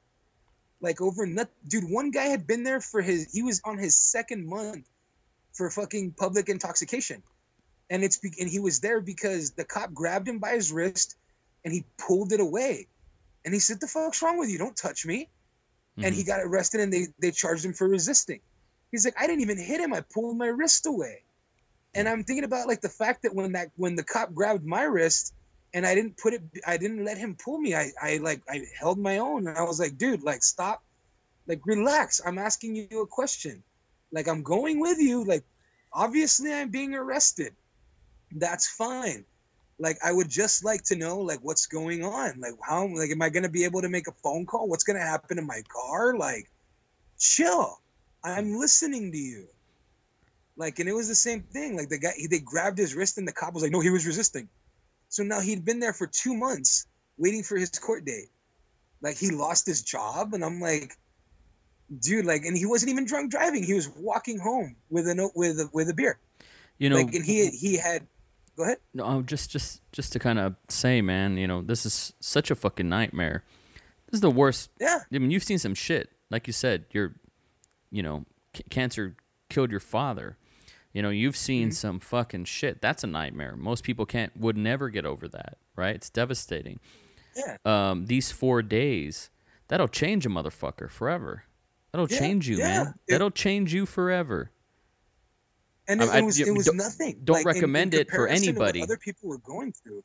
Yeah. whoever's listening, if you have ever lived in Texas where marijuana is not legal, and you've ever driven with marijuana, less than a joint at least, worth of marijuana, and if you, your sister, your uncle, your dad, your mom, your grandma, whomever, your best friend, let alone you, if you were ever treated this way, that might change the way that you see this content, the you know, the overwhelming amount of content of this abuse of power going on in America. I think you might see it through a different lens. I think you might see Yeah. it through a different lens. This would change uh, you. This would change your perspective. How many people are carrying, get pulled over, and just get a warning, and they're fucking lucky? Think about that. You know, down down there in the valley. I'm sure it happens all the time. They're lucky. They're lucky. I, I'm not saying, and by the way, I'm not saying, well, that's what they get. They broke the law. They broke the law. I mean, Yeah. I'm not saying that because just like what you were saying about your friend, um, that kind of feminist angle of this male gaze, male dominated narrative structure where like a woman is looked at as a prize, we Right. we perpetuate in film and narratives and novels, you name it, in America. We perpetuate, yep, you know, if you go to prison, you're going to get raped in prison. That's just the way it goes. That's just the way it goes. You know, if a cop pulls you over, you know, you're fucked, you know, and that's what you get. Like, we perpetuate that like it's okay, like it's not demoralizing, like it's not dehumanizing. I mean, there's all kinds of stories that you hear about these soldiers that go to Iraq, Syria, what have you. There's all kinds of stories, but I I've heard firsthand, you know, about building camaraderie with with being this American militant force that that that is in a in a in a in a city or uh, you know in a country in Afghanistan or something, and they have to befriend these the neighborhoods. They got to go door to door and and and build trust with the citizens. We're doing that with with um, people from different countries. Like, why can't we carry that standard here in America, mm-hmm. in our motherland, like here where we where we belong, right? Like, it, you know, Right. a cop should be able to come through my neighborhood and shouldn't scare the piss out of everybody, shouldn't make us paranoid, Right. shouldn't flex any force, and sh- they should be able to say hi, and I should be able to wave back to them and feel safe. We should f- we should mm-hmm. be able to feel safe, you know. Not Yeah. that they're going to crack my friend's head open or treat him like a cockroach for having half a joint. That's bullshit. I'm really sorry that happened to you, man. That's so fucking awful. Yeah, and it, it and it is, and it's so difficult now because like I'm not very cooperative with police anymore. Like with that, with with what happened to me, like it, this wasn't far, dude. It was with fucking Pharr PD. Like I was super cooperative. I was super polite to the guy. I was like, yeah, no, everything's cool, everything's fine. And now, like, like in the instance that I get pulled over, I was like, what were you? What are you up to? Where are you going? I'm like, that's none of your business. Like I don't, or I'm like, I don't have to answer that like it's usually my answer to everything. I was like, I don't have to answer that. Like when they start asking me personal questions, I don't have to answer that. They're like, okay, well, I need you to step out of your vehicle. I'm Like, I need you to get a supervisor down here, please. Hmm. Like, you need to get a supervisor down here. And usually when they bring their supervisor, I tell them like, I'm gonna need you to get me somebody above you. Like, and when then that person shows up, like, okay, now I want to. If I'm pulled over by a state trooper, okay, well now I want a sheriff out here. Like I'm disproportionately very like no I'm gonna waste your we're gonna waste my time. I'm gonna waste your I'm gonna waste resources. Like no. Like I'm not gonna deal with this shit today. Like I get very I don't I don't like being that way. I don't. But like after that I realized like their goal is not to see what you're doing. Their goal is to trip you up and to try to get you arrested because you're worth $700 a day in jail. Like they spend about three dollars on you per day if you're lucky. If you're lucky. Like the shit that they gave me and called food in prison is amazing. Like it had mold on it. Like i got food daily with mold on it. You know what i fucking really ate for four days like pick that bread and applesauce. That's what i ate for four days because the shit they were calling meat is amazing. I'm like that is fucking disgusting beyond words. Like this is what they fucking feed you? Like this shit is sadistic. And like it is chocked full of sodium. It is not good for people with diabetes which is why i went into a fucking diabetic shock in there. And like so hmm. now whenever i get pulled over i'm like i don't have to answer that like what's your name i'm like it's on my id where are you going doesn't matter where i was going why are you in this neighborhood doesn't matter why i'm in this neighborhood like i was visiting a friend what friend it's not important like i don't like to answer questions anymore and it was like I, and, and oh, hang on, hang on. Sure. Can you do me a favor and check who that is? I got a knock on my door. I'm not sure like what's going on. Yeah. But um, yeah, like after all that had like happened, I don't find myself very cooperative with police anymore, and I don't, I, I don't, I don't trust them. And I told them that like, don't trust you. Like I, I, I just, I absolutely do not trust you. So hang on one second, man. Sure, Give me a man. Yeah, take your time. Yeah. Yeah, I- man. I, No, I, it's- can't it- find it- myself. It's a terrible experience, you know. Um, you know, when you get out of the valley, and to my understanding, this is one of the only places outside of a of a of a military base in the country, Mm-hmm. the valley that that there's border patrol leaving the valley in Texas, but leaving the valley. There's border Mm-hmm. patrol to exit the Rio Grande Valley. It's bizarre to me. Yep. I mean, I understand why. I know why, but that's it's very telling, right? I remember I was going on a road trip with a with a white person, and we're we're getting out of the the the border patrol there, and um, and they asked him, "Hey, where are you going?" My my white friend was driving, and they asked him, "Hey, where are you headed?" And he said, "I'm an American citizen, sir." And the the border patrol asked him again, "Hey, I asked you where are you going?" And he said, "I'm an American citizen, sir." And they're like, "Okay, get out, get out of here." And they let him go. And I remember thinking, "Oh, I didn't even know you could talk to border patrol that way." And he said, "Yeah, they- they're just there to make sure you're an American citizen. They don't need to know what, where you're going." Mm-hmm. And I was like, "Oh buddy, shit." I got a story for you about that? That's them. the that's that white privilege talking. He was a white guy. I mean, he Yes, he knew. You know, they don't. I didn't know that. None of my uncles would have dropped that knowledge on me. You know, none of my brown uncles. Oh, buddy, if if, if I and if you go to my, you know, if you follow me on Facebook in any way whatsoever, you know I have a tremendous distaste for the border patrol. Um, I have a tremendous distaste for ICE. Um, I wish the absolute like worst on them all the time. And I've had people like when I'm like, "Fuck the border patrol," and they're like, "Hey, man." my uncle's in the border patrol. Okay, fuck your uncle. I don't care. Like I don't give a fuck. Fuck your uncle. Like is your uncle Mexican? Like yeah, fuck him twice then. Like I don't know what to tell you. Like fuck your family members that are in the border patrol. I don't care. Like I don't I don't I have family in the border patrol. I tell them the same thing. Fuck you by the way. Like you're a scumbag for being that way. Like it, it, it, it's one thing to try to like you know no I'm a border patrol agent because I don't want drug dealers coming across. Like okay, you're arresting families though. Like you're arresting families and you're sticking them in cages and you're leaving them there in there to die. And now they're gassing them with a chemical that's not really going to do anything, but it might do something. Like fuck you. This is bullshit. And like I can't fucking stand the border patrol. So I used to work um, out by Military Highway, and out by Military Highway there is so much fucking border patrol it make your head spin. And I came, I was coming out of uh, um, my job one day, and I see these headlights hauling ass down the road. Like this guy's going like 70 miles an hour, and I can't see what his car is. And like all I see are his headlights, and I went, "Fuck you!" And I jumped in front of him. I was like, "Go around me if you want to be driving like an asshole in a fucking 45 mile an hour like limit. Like go around me, you prick." So I jump out in front of him, and the red and blues turn on, and I'm like, "Oh fuck!" It was a cop.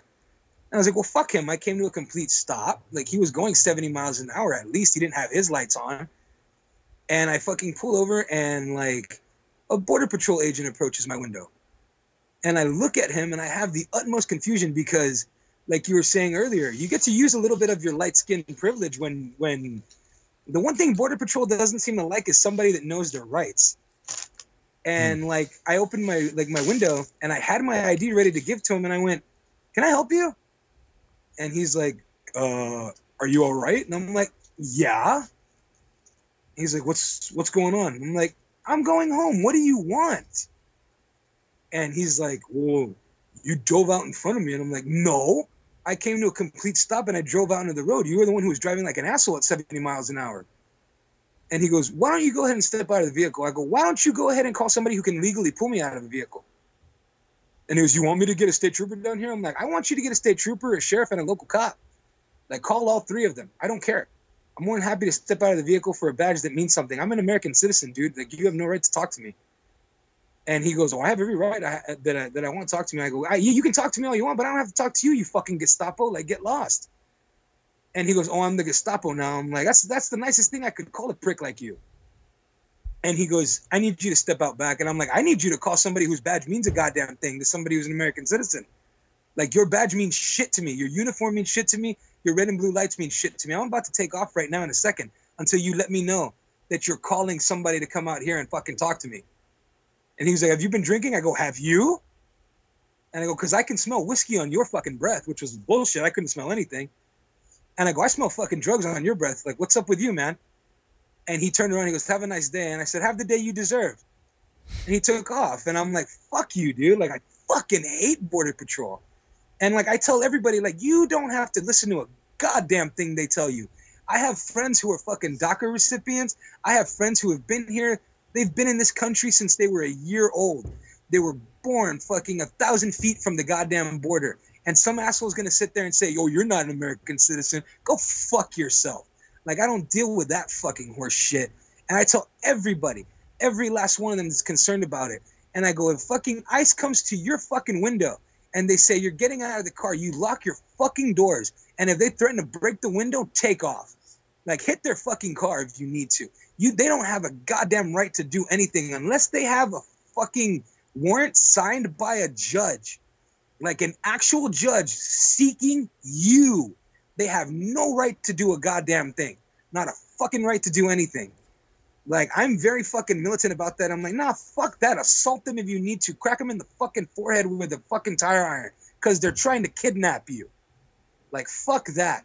They're trying to kidnap you and stick you in a fucking cage and leave you there to rot. And apparently take your fucking children and oh, I don't know what happened. We just lost them. Like fucking bullshit. Like crack a crowbar over their heads. I don't give a fuck about ICE. I give less of a fuck about Border Patrol. Like I really do. It's heavy, like, and, man. and like and it is and, and, and i get why people get real like i've dude i've lost so many friends and here's the thing like and i've i've, I've heard it so many times and people were like oh it's it's it's a false comparison no it fucking isn't Like I say the same goddamn thing about the Gestapo and Nazis that I say about ICE and fucking Border Patrol. Like whenever somebody's like, "Hey man, like they're just doing their jobs," fuck you. So are Nazis. So are the Gestapo. They were just doing their jobs, and I think every last one of those pricks should have been shot in, right between their fucking eyes too. Like I have no qualms. I have no issues saying what I feel about those people. Like when you lend to a system that disproportionately hurts people. Like this is why I'm I'm all about defunding the police. This is why I, I say that too. Like no, defund them. Like you Well, don't me need well, let the me type ask of you money that you i- do to if if we de- if we defund the police, like what happens? Like say any um, you do you live in Hidalgo County? Yeah, yeah, I live in a What what happens if tonight they de- they defund the police? Like how is it not the purge after that? See, okay, now there's def- there's there's defunding and there's abolishing. I'm all about abolishing ICE. Fuck ICE. Abolish them. We don't need them. I don't care what happens to any of them. Fire them, push them down a cliff. I don't give a shit. If you took a job with immigration like with immigration like that where you're just disproportionate where your job is to fucking hurt people the way you, they've been hurting people like i don't give a fuck if they fire them by pushing them out of helicopters into cliffs Well, hold on. So you, this is Bobby Brown going nuclear, guys. That's just that's what he does. yeah sorry Um, no, no, no. It's It's it's dude. I mean, you gotta fly. You gotta fly, man. and- you got wings. Yeah, and well, that- that- let me just say, that's abolishment like if Uh-huh. if we made it um say any you know everywhere across the board but you needed a a, a college degree to be a cop you had to Mm-hmm. be trained you had to go through a boot camp the way marines go through a boot camp you got paid $70,000 a year you can you can feed a family with that $70,000 a year and you get minimum like every gosh i don't know uh, six weeks or whenever you know whatever it is because cops don't get any training or retraining. Um, it's a very stressful job. They're, they have ptsd you know we all got that one. We all heard about the one uncle who's a good cop so on and so forth. You know some sometimes Yeah, there, there, there, there's good stories out there too. There are. It Mm-hmm. just doesn't make the news because it's boring or it doesn't sell clicks enough Mm-hmm. or what have you. Isn't there a way to make that institution stronger, better, Absolutely. leaner? You know, um, where we weed out just any schmuck that went from working at a Whataburger to a cop. I mean, how many times have you heard? I know I have in the valley. I'll just speak for myself. I don't have any options. It's a hard it's a hard place out there to get work. I'm gonna join the police force. Like Right. that's a last And- and resort it- for some people down there because of just how poor the valley is. You and I both know that. Um, so I mean, before we defund them, like, isn't it possible that maybe they deserve more attention? They kind of just deserve a renovation. Should we tear the institution down? I'm just gonna throw my hat into that ring. Right. Well, see, that's what that's what defunding them means. Uh, defunding them, as in, you don't need to have tanks like you need a SWAT team. You don't need you, you, a personal police department does not like McAllen PD doesn't need its own fucking tank. Like it doesn't need its its own just like giant Does like McAllen have a tank? esque vehicle. Absolutely. McAllen has a tank Like- that's just there tw- It's 12, it's, 12 it's months a- out of the year. it's not necessarily a tank. It's an armored vehicle. Like the fucking thing can go through a wall. They Hmm. also have a SWAT team who can go through walls and are equipped to do that. Now, when I say defund, what I mean is like these people don't need to have the kind of money to afford the type of protection that they have. When a cop kills somebody and it's caught on film, and, and the immediate response is like, well, we've got to sit and review it. No. What did we see in the video? Somebody's hands were in the air and they got shot. Why is this person still a cop? Well, because they're part of a police brotherhood and we protect each other. Oh, kind of like a fucking mafia. Only you assholes have a badge and you're in charge and you get to decide what happens to the rest of us. And they punish them by like taking them off the streets and like, oh, well, they're on paid administrative leave, which means they're not working and they're getting paid for it. No, you don't get to be paid for murdering somebody. Being a cop as a last resort, well, there's nothing else I can do. I might as well become a cop. That should not be a fucking option. It should not be something that you get to do. and just say, well, can't do anything else. I guess I'll be a cop. Like, that's fucking so dangerous. That's so fucking dangerous. Like, what do you mean? Like, your job is to serve and protect. It's on the side of every Wait, single so vehicle. uh, so when you say defund the police, you, what you what you mean is take away their like mi- like artillery? Like what do you what do you mean exactly? Like what No, happens? I mean, what take- does it I look mean, like? Take away the armor that they have that protects them from doing the things that they do. Like, if if- okay, let me put it this way: like, yes, you still get paid the same way.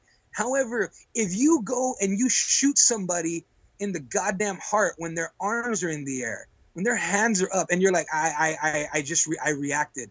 Like, I'm sorry, I reacted poorly to that. Okay, well now you need to turn in your badge and your gun. You're off you're off you're off. You can't be on the on patrol anymore. We are not going to pay you. We will put things into review. If we review and we feel that it was justified we might try to bring you back on. We might terminate you. We might arrest you. You don't get to and like it, now it's a brotherhood because it's this whole thing of like oh yeah well anybody will say anything to get away with it. So will cops. When And I they're read untouchable when I read online hashtagged defund the police, I'll be honest, Mm-hmm. I haven't looked too deeply into it because it sounds like it sounds like um, like a rallying cry, and and I, maybe there's some momentum Right. behind it. I don't know what's going on. I'll be honest, I'm not super, I'm not an expert on that, like whatsoever, Mm-hmm. but. When I just hear it, like to my ears, it sounds like take away the resources of the police, defund them, shut down the police stations. Is what defund the police sounds like to my ears. Is that not the yeah, case? it does, it does because some stations are are beyond corrupt at this point. They need to be shut down and completely revamped. The fact that there is still a sheriff's department in Edinburg, Texas, is fucking astounding to me. Considering that Rolling Stones even came out with an article calling them the new cocaine cowboys because they were so corrupt in everything that they did. And they're still like, oh yeah, but we still have sheriffs there. What the fuck do you mean there's still sheriffs there? Every last one of these people should have been fired and replaced by proven fucking people. Oh, well, we don't have those resources right now. Okay, then you need to spread the state troopers out and completely remove these guys until you can replace them. There is no point in defunding everything completely and removing police as a whole. That creates anarchy. Clearly, we cannot handle anarchy because when we tried to do peaceful protesting, a bunch of assholes came and started breaking windows and everybody got lumped together. Like everybody got lumped in together. And it's it's one of those things where it's like, oh, a protester and a looter is the same thing. No, it fucking isn't. The same way a fucking sheriff and a border patrol agent aren't the same thing. They both have badges, they both have guns. They're not the same thing. Security guards get badges and guns. They don't disproportionately murder people all the fucking time. I'm a fucking security guard. I could have fucking gotten a gun at any goddamn time I wanted to. And like I've worked for people who have told me, dude, if somebody assaults you, shoot them and make sure that they die. We have lawyers that'll take care of you. Like I've heard that before as a security guard. Are you fucking kidding me? Like that's sadistic. Why would I ever want to work for a company like this? Like it's fucking ridiculous. So when when I say defund the police, I mean like don't give them the resources to have fucking tear gas and rubber bullets that they can fire willy-nilly at people, that they can tear gas people who are kneeling peacefully in protest with their hands in the air holding a sign that say I can't breathe and then them blasting them in the face, "Oh, can you breathe now?" like it's so fucking funny to hurt people. Like fuck them, dude. Like they shouldn't have that kind of funding. They shouldn't have the type of money to do the type of things that they are doing. And until they they can prove that they're not going to be that way, we need to take that away from them.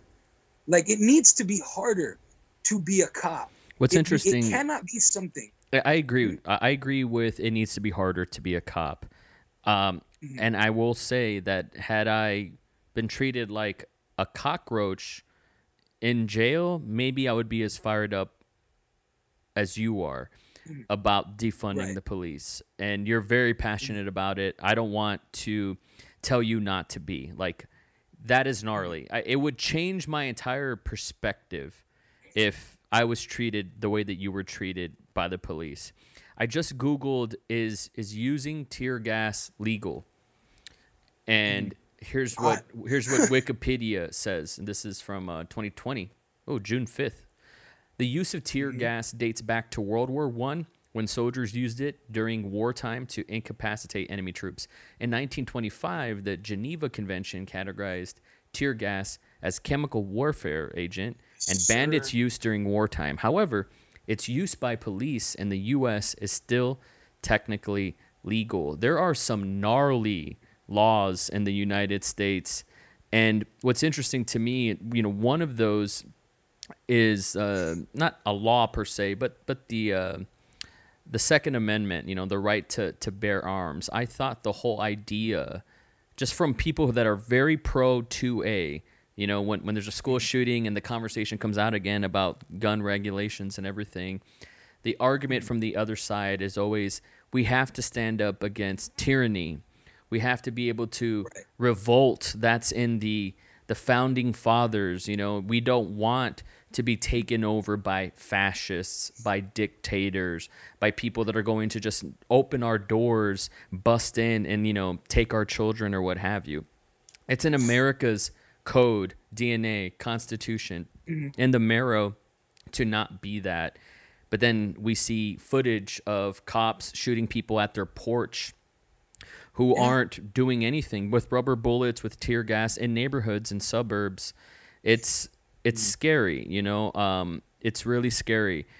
I don't know what to do as an that- that- artist other than you know have a podcast where I'm giving people an opportunity to to say what's on their mind, to speak from their heart. I gave my brother an opportunity to to speak his perspective. You know, I wanted him to use my forum, my platform to to do that. He reached out to me. It didn't work out. He changed his mind. That's cool. He can do that. Um, and I'm, you know, obviously, I probably would have too. well, um, you know, with you, I I I was so elated to hear the podcast with my friend Mark, uh, with you and Will talking about Cultosaur. It made me just want to hang out with everybody. Like I just wanted to buy y'all wings, and we were going to chill and have a good time. It sounded so fun. So uh, you know, I'm just saying that you know I think that's how you and I got here having this podcast, and I'm hearing what you're saying. And I, and for the people out there that may be hearing this podcast, you know, I just want to say that that Bob's perspective is obviously, you know, he's he's been behind the bars and treated like fucking scum. I don't know, and, And, for like, and, and for those that, that love to wear the the American flag loud and proud, you know, uh, Mm. you know, for those people that that are just you know, uh, whoops, put a boot in your ass. It's the American way. Just hardcore proud people. Is that the way we, we is that the way we want to treat our citizens? Is that the standard that we have for our police? You know, the, uh, do we want our children to be scared of the police? That's not the way it used to be. You know, I mean, historically speaking, maybe it's always been a corrupt institution. I don't know. But you used to hear of like they would go down the neighborhoods and they would say hi to your grandma and you know, you felt safe and, and yada yada yada.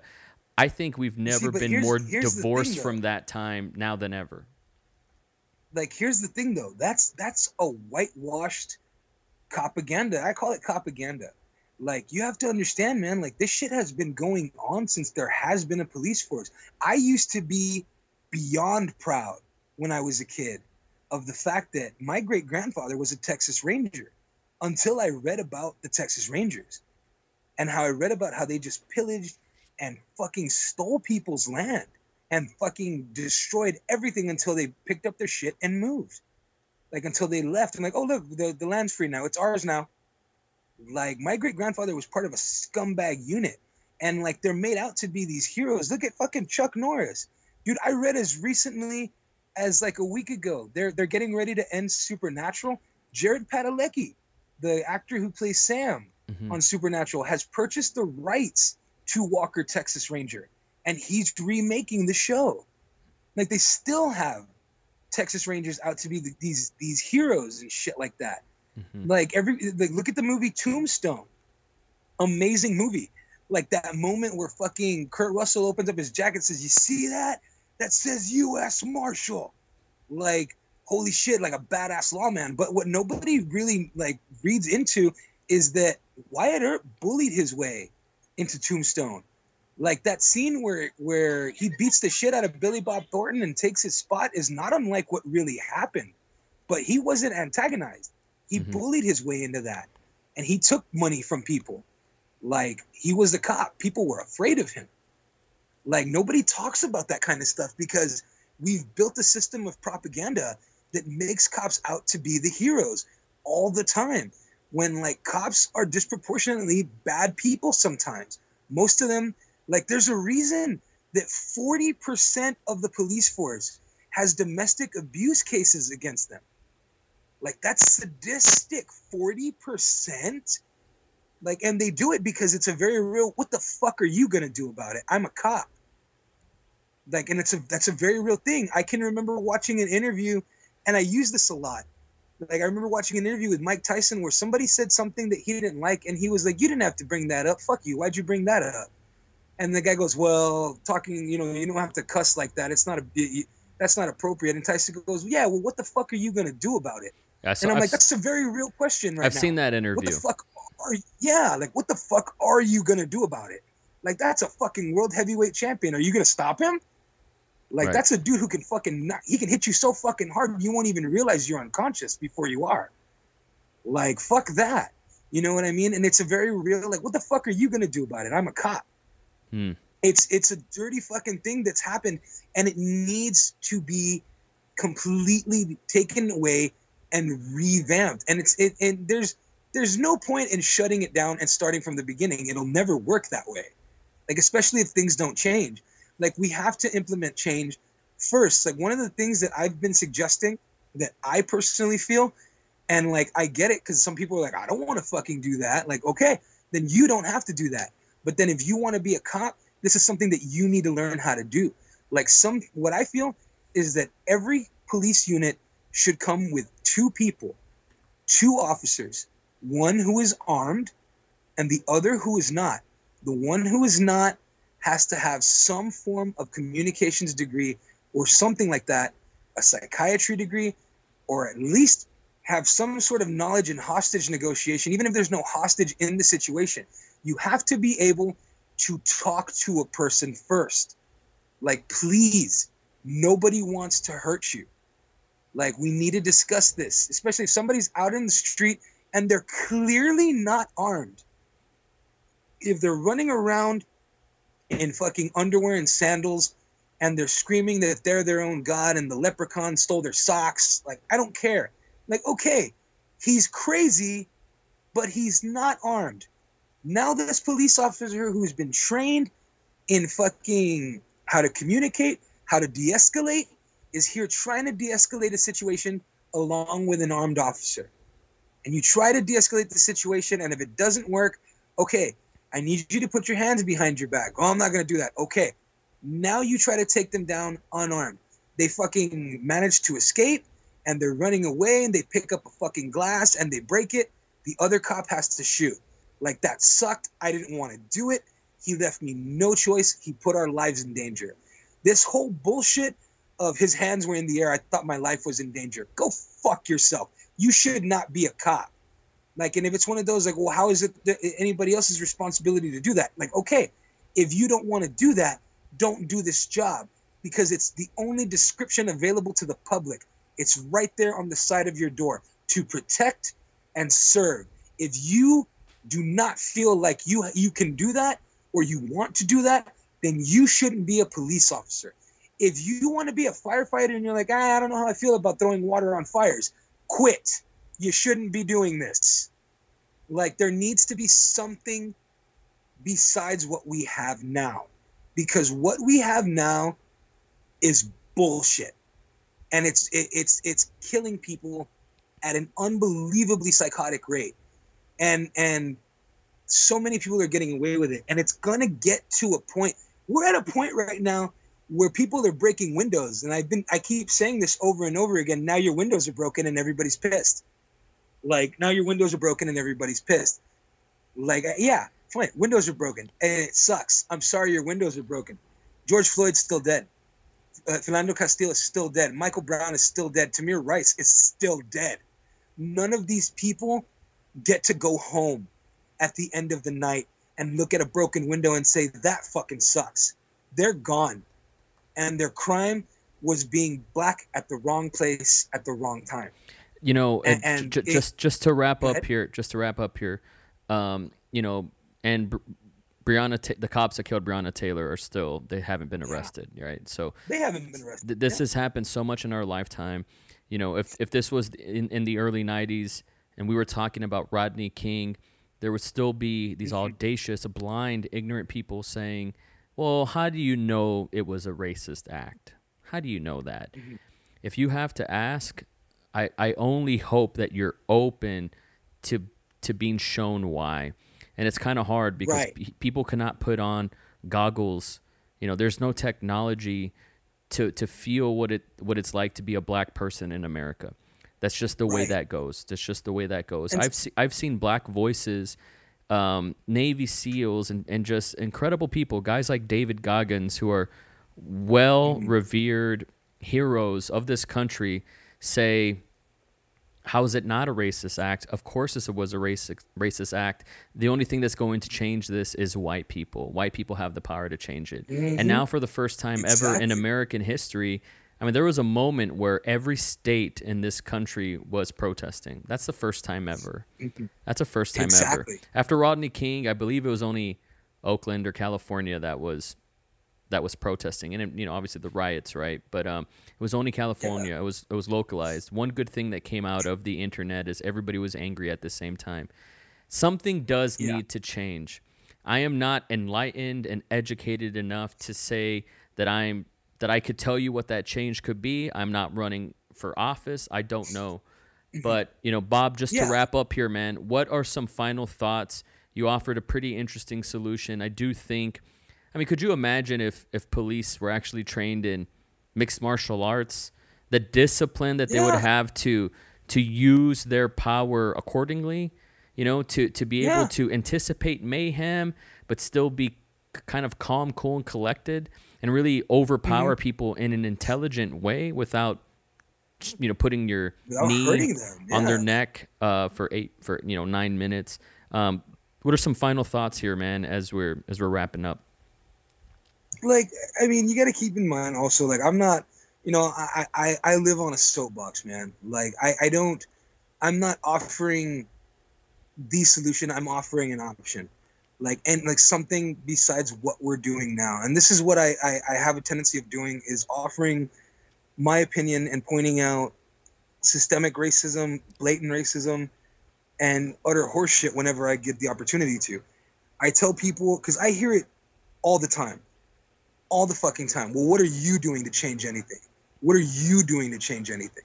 And I, I tell everybody who stands on their soapbox on the internet and calls this shit out, and they're like, you know, they get they they get discouraged by assholes who sit there and say, well, what are you doing to change anything? And usually, ninety nine point nine nine nine nine nine percent of the time, whenever you hear somebody say, well, what are you doing to change anything? That person hasn't done anything to change anything about this situation. They're just coming in to voice their negativity. Because where there is opinion, there will always be negativity. Wherever there is why not people to sit there and say, why not? Why can't you, why can't we do it this way?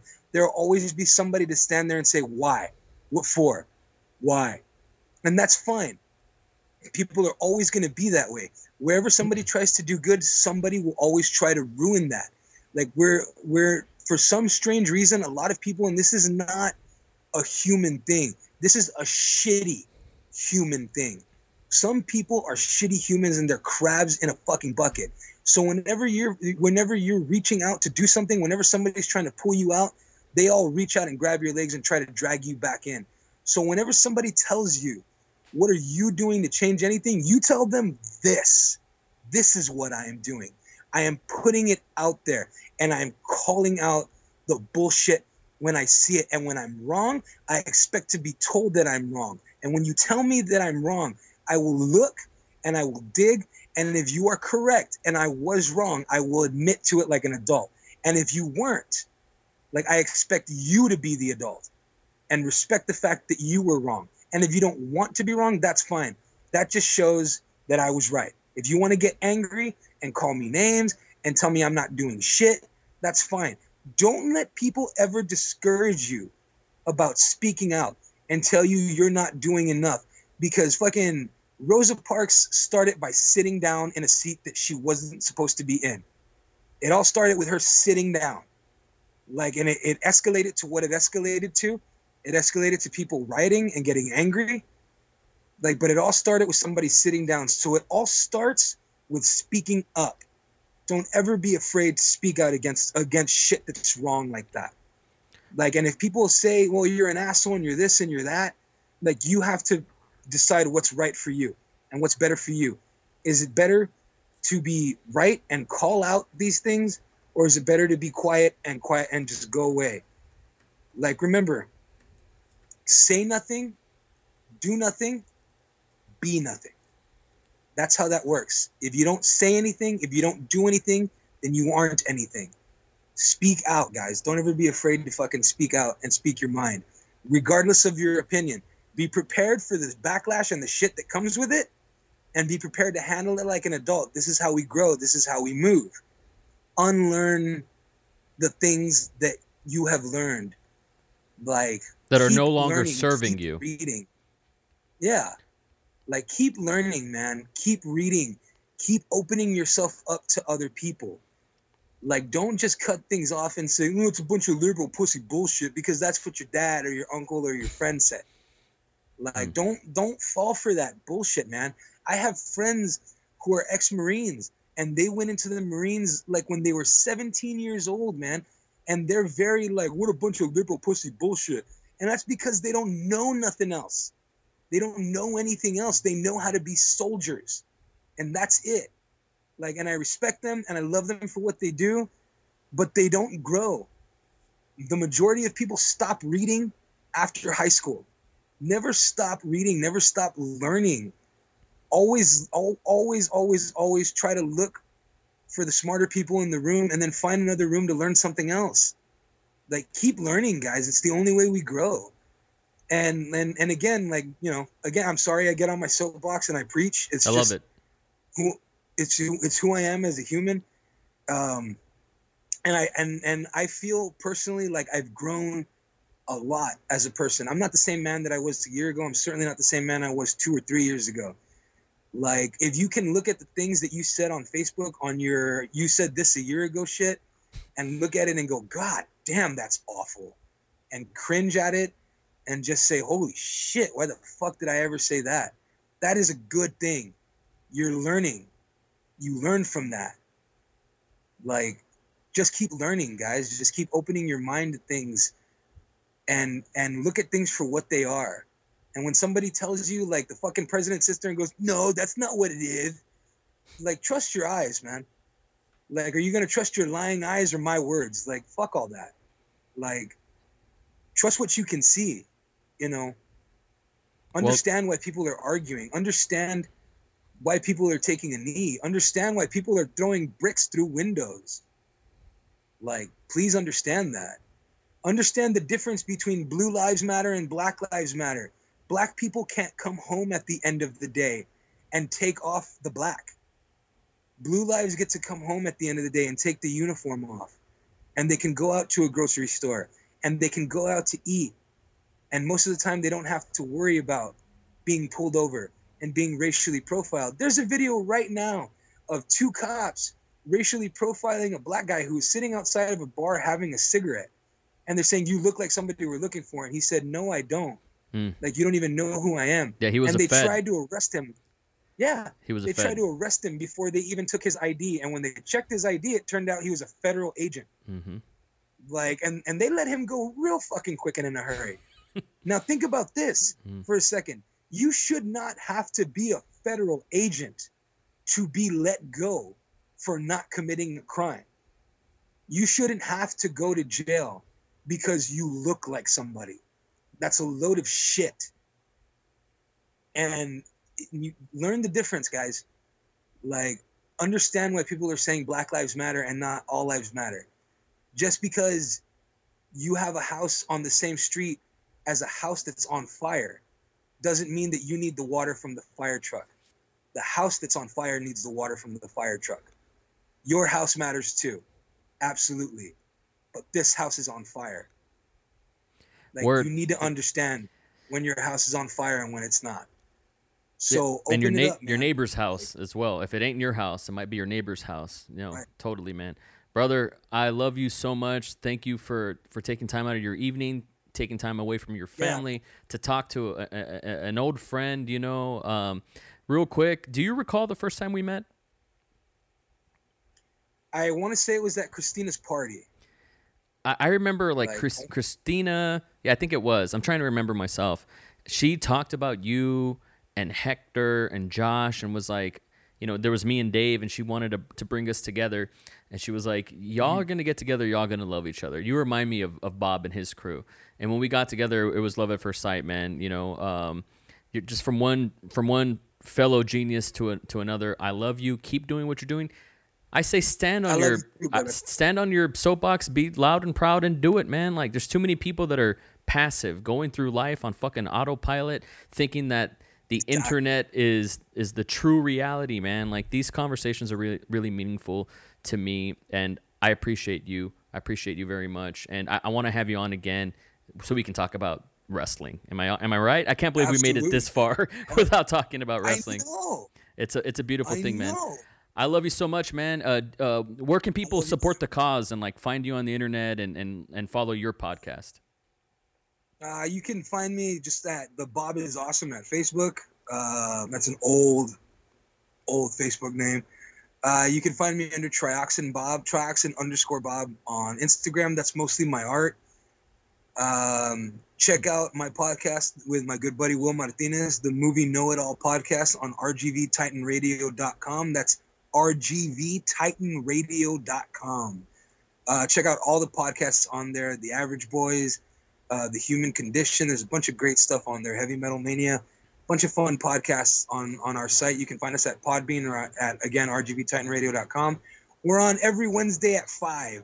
You can hear me and my buddy to discuss uh, different movies. I know next week we're gonna do. Stay tuned. We gotta have you on soon, Knives, just so we can talk some movies. Something, my friend. Yeah. Well, you, you say it and I'll be there, man. I appreciate you. I'll see you down the road and thanks for coming on, man. I'll talk to you soon. Thanks for thanks for having me on the show, man. You take care, brother. My pleasure.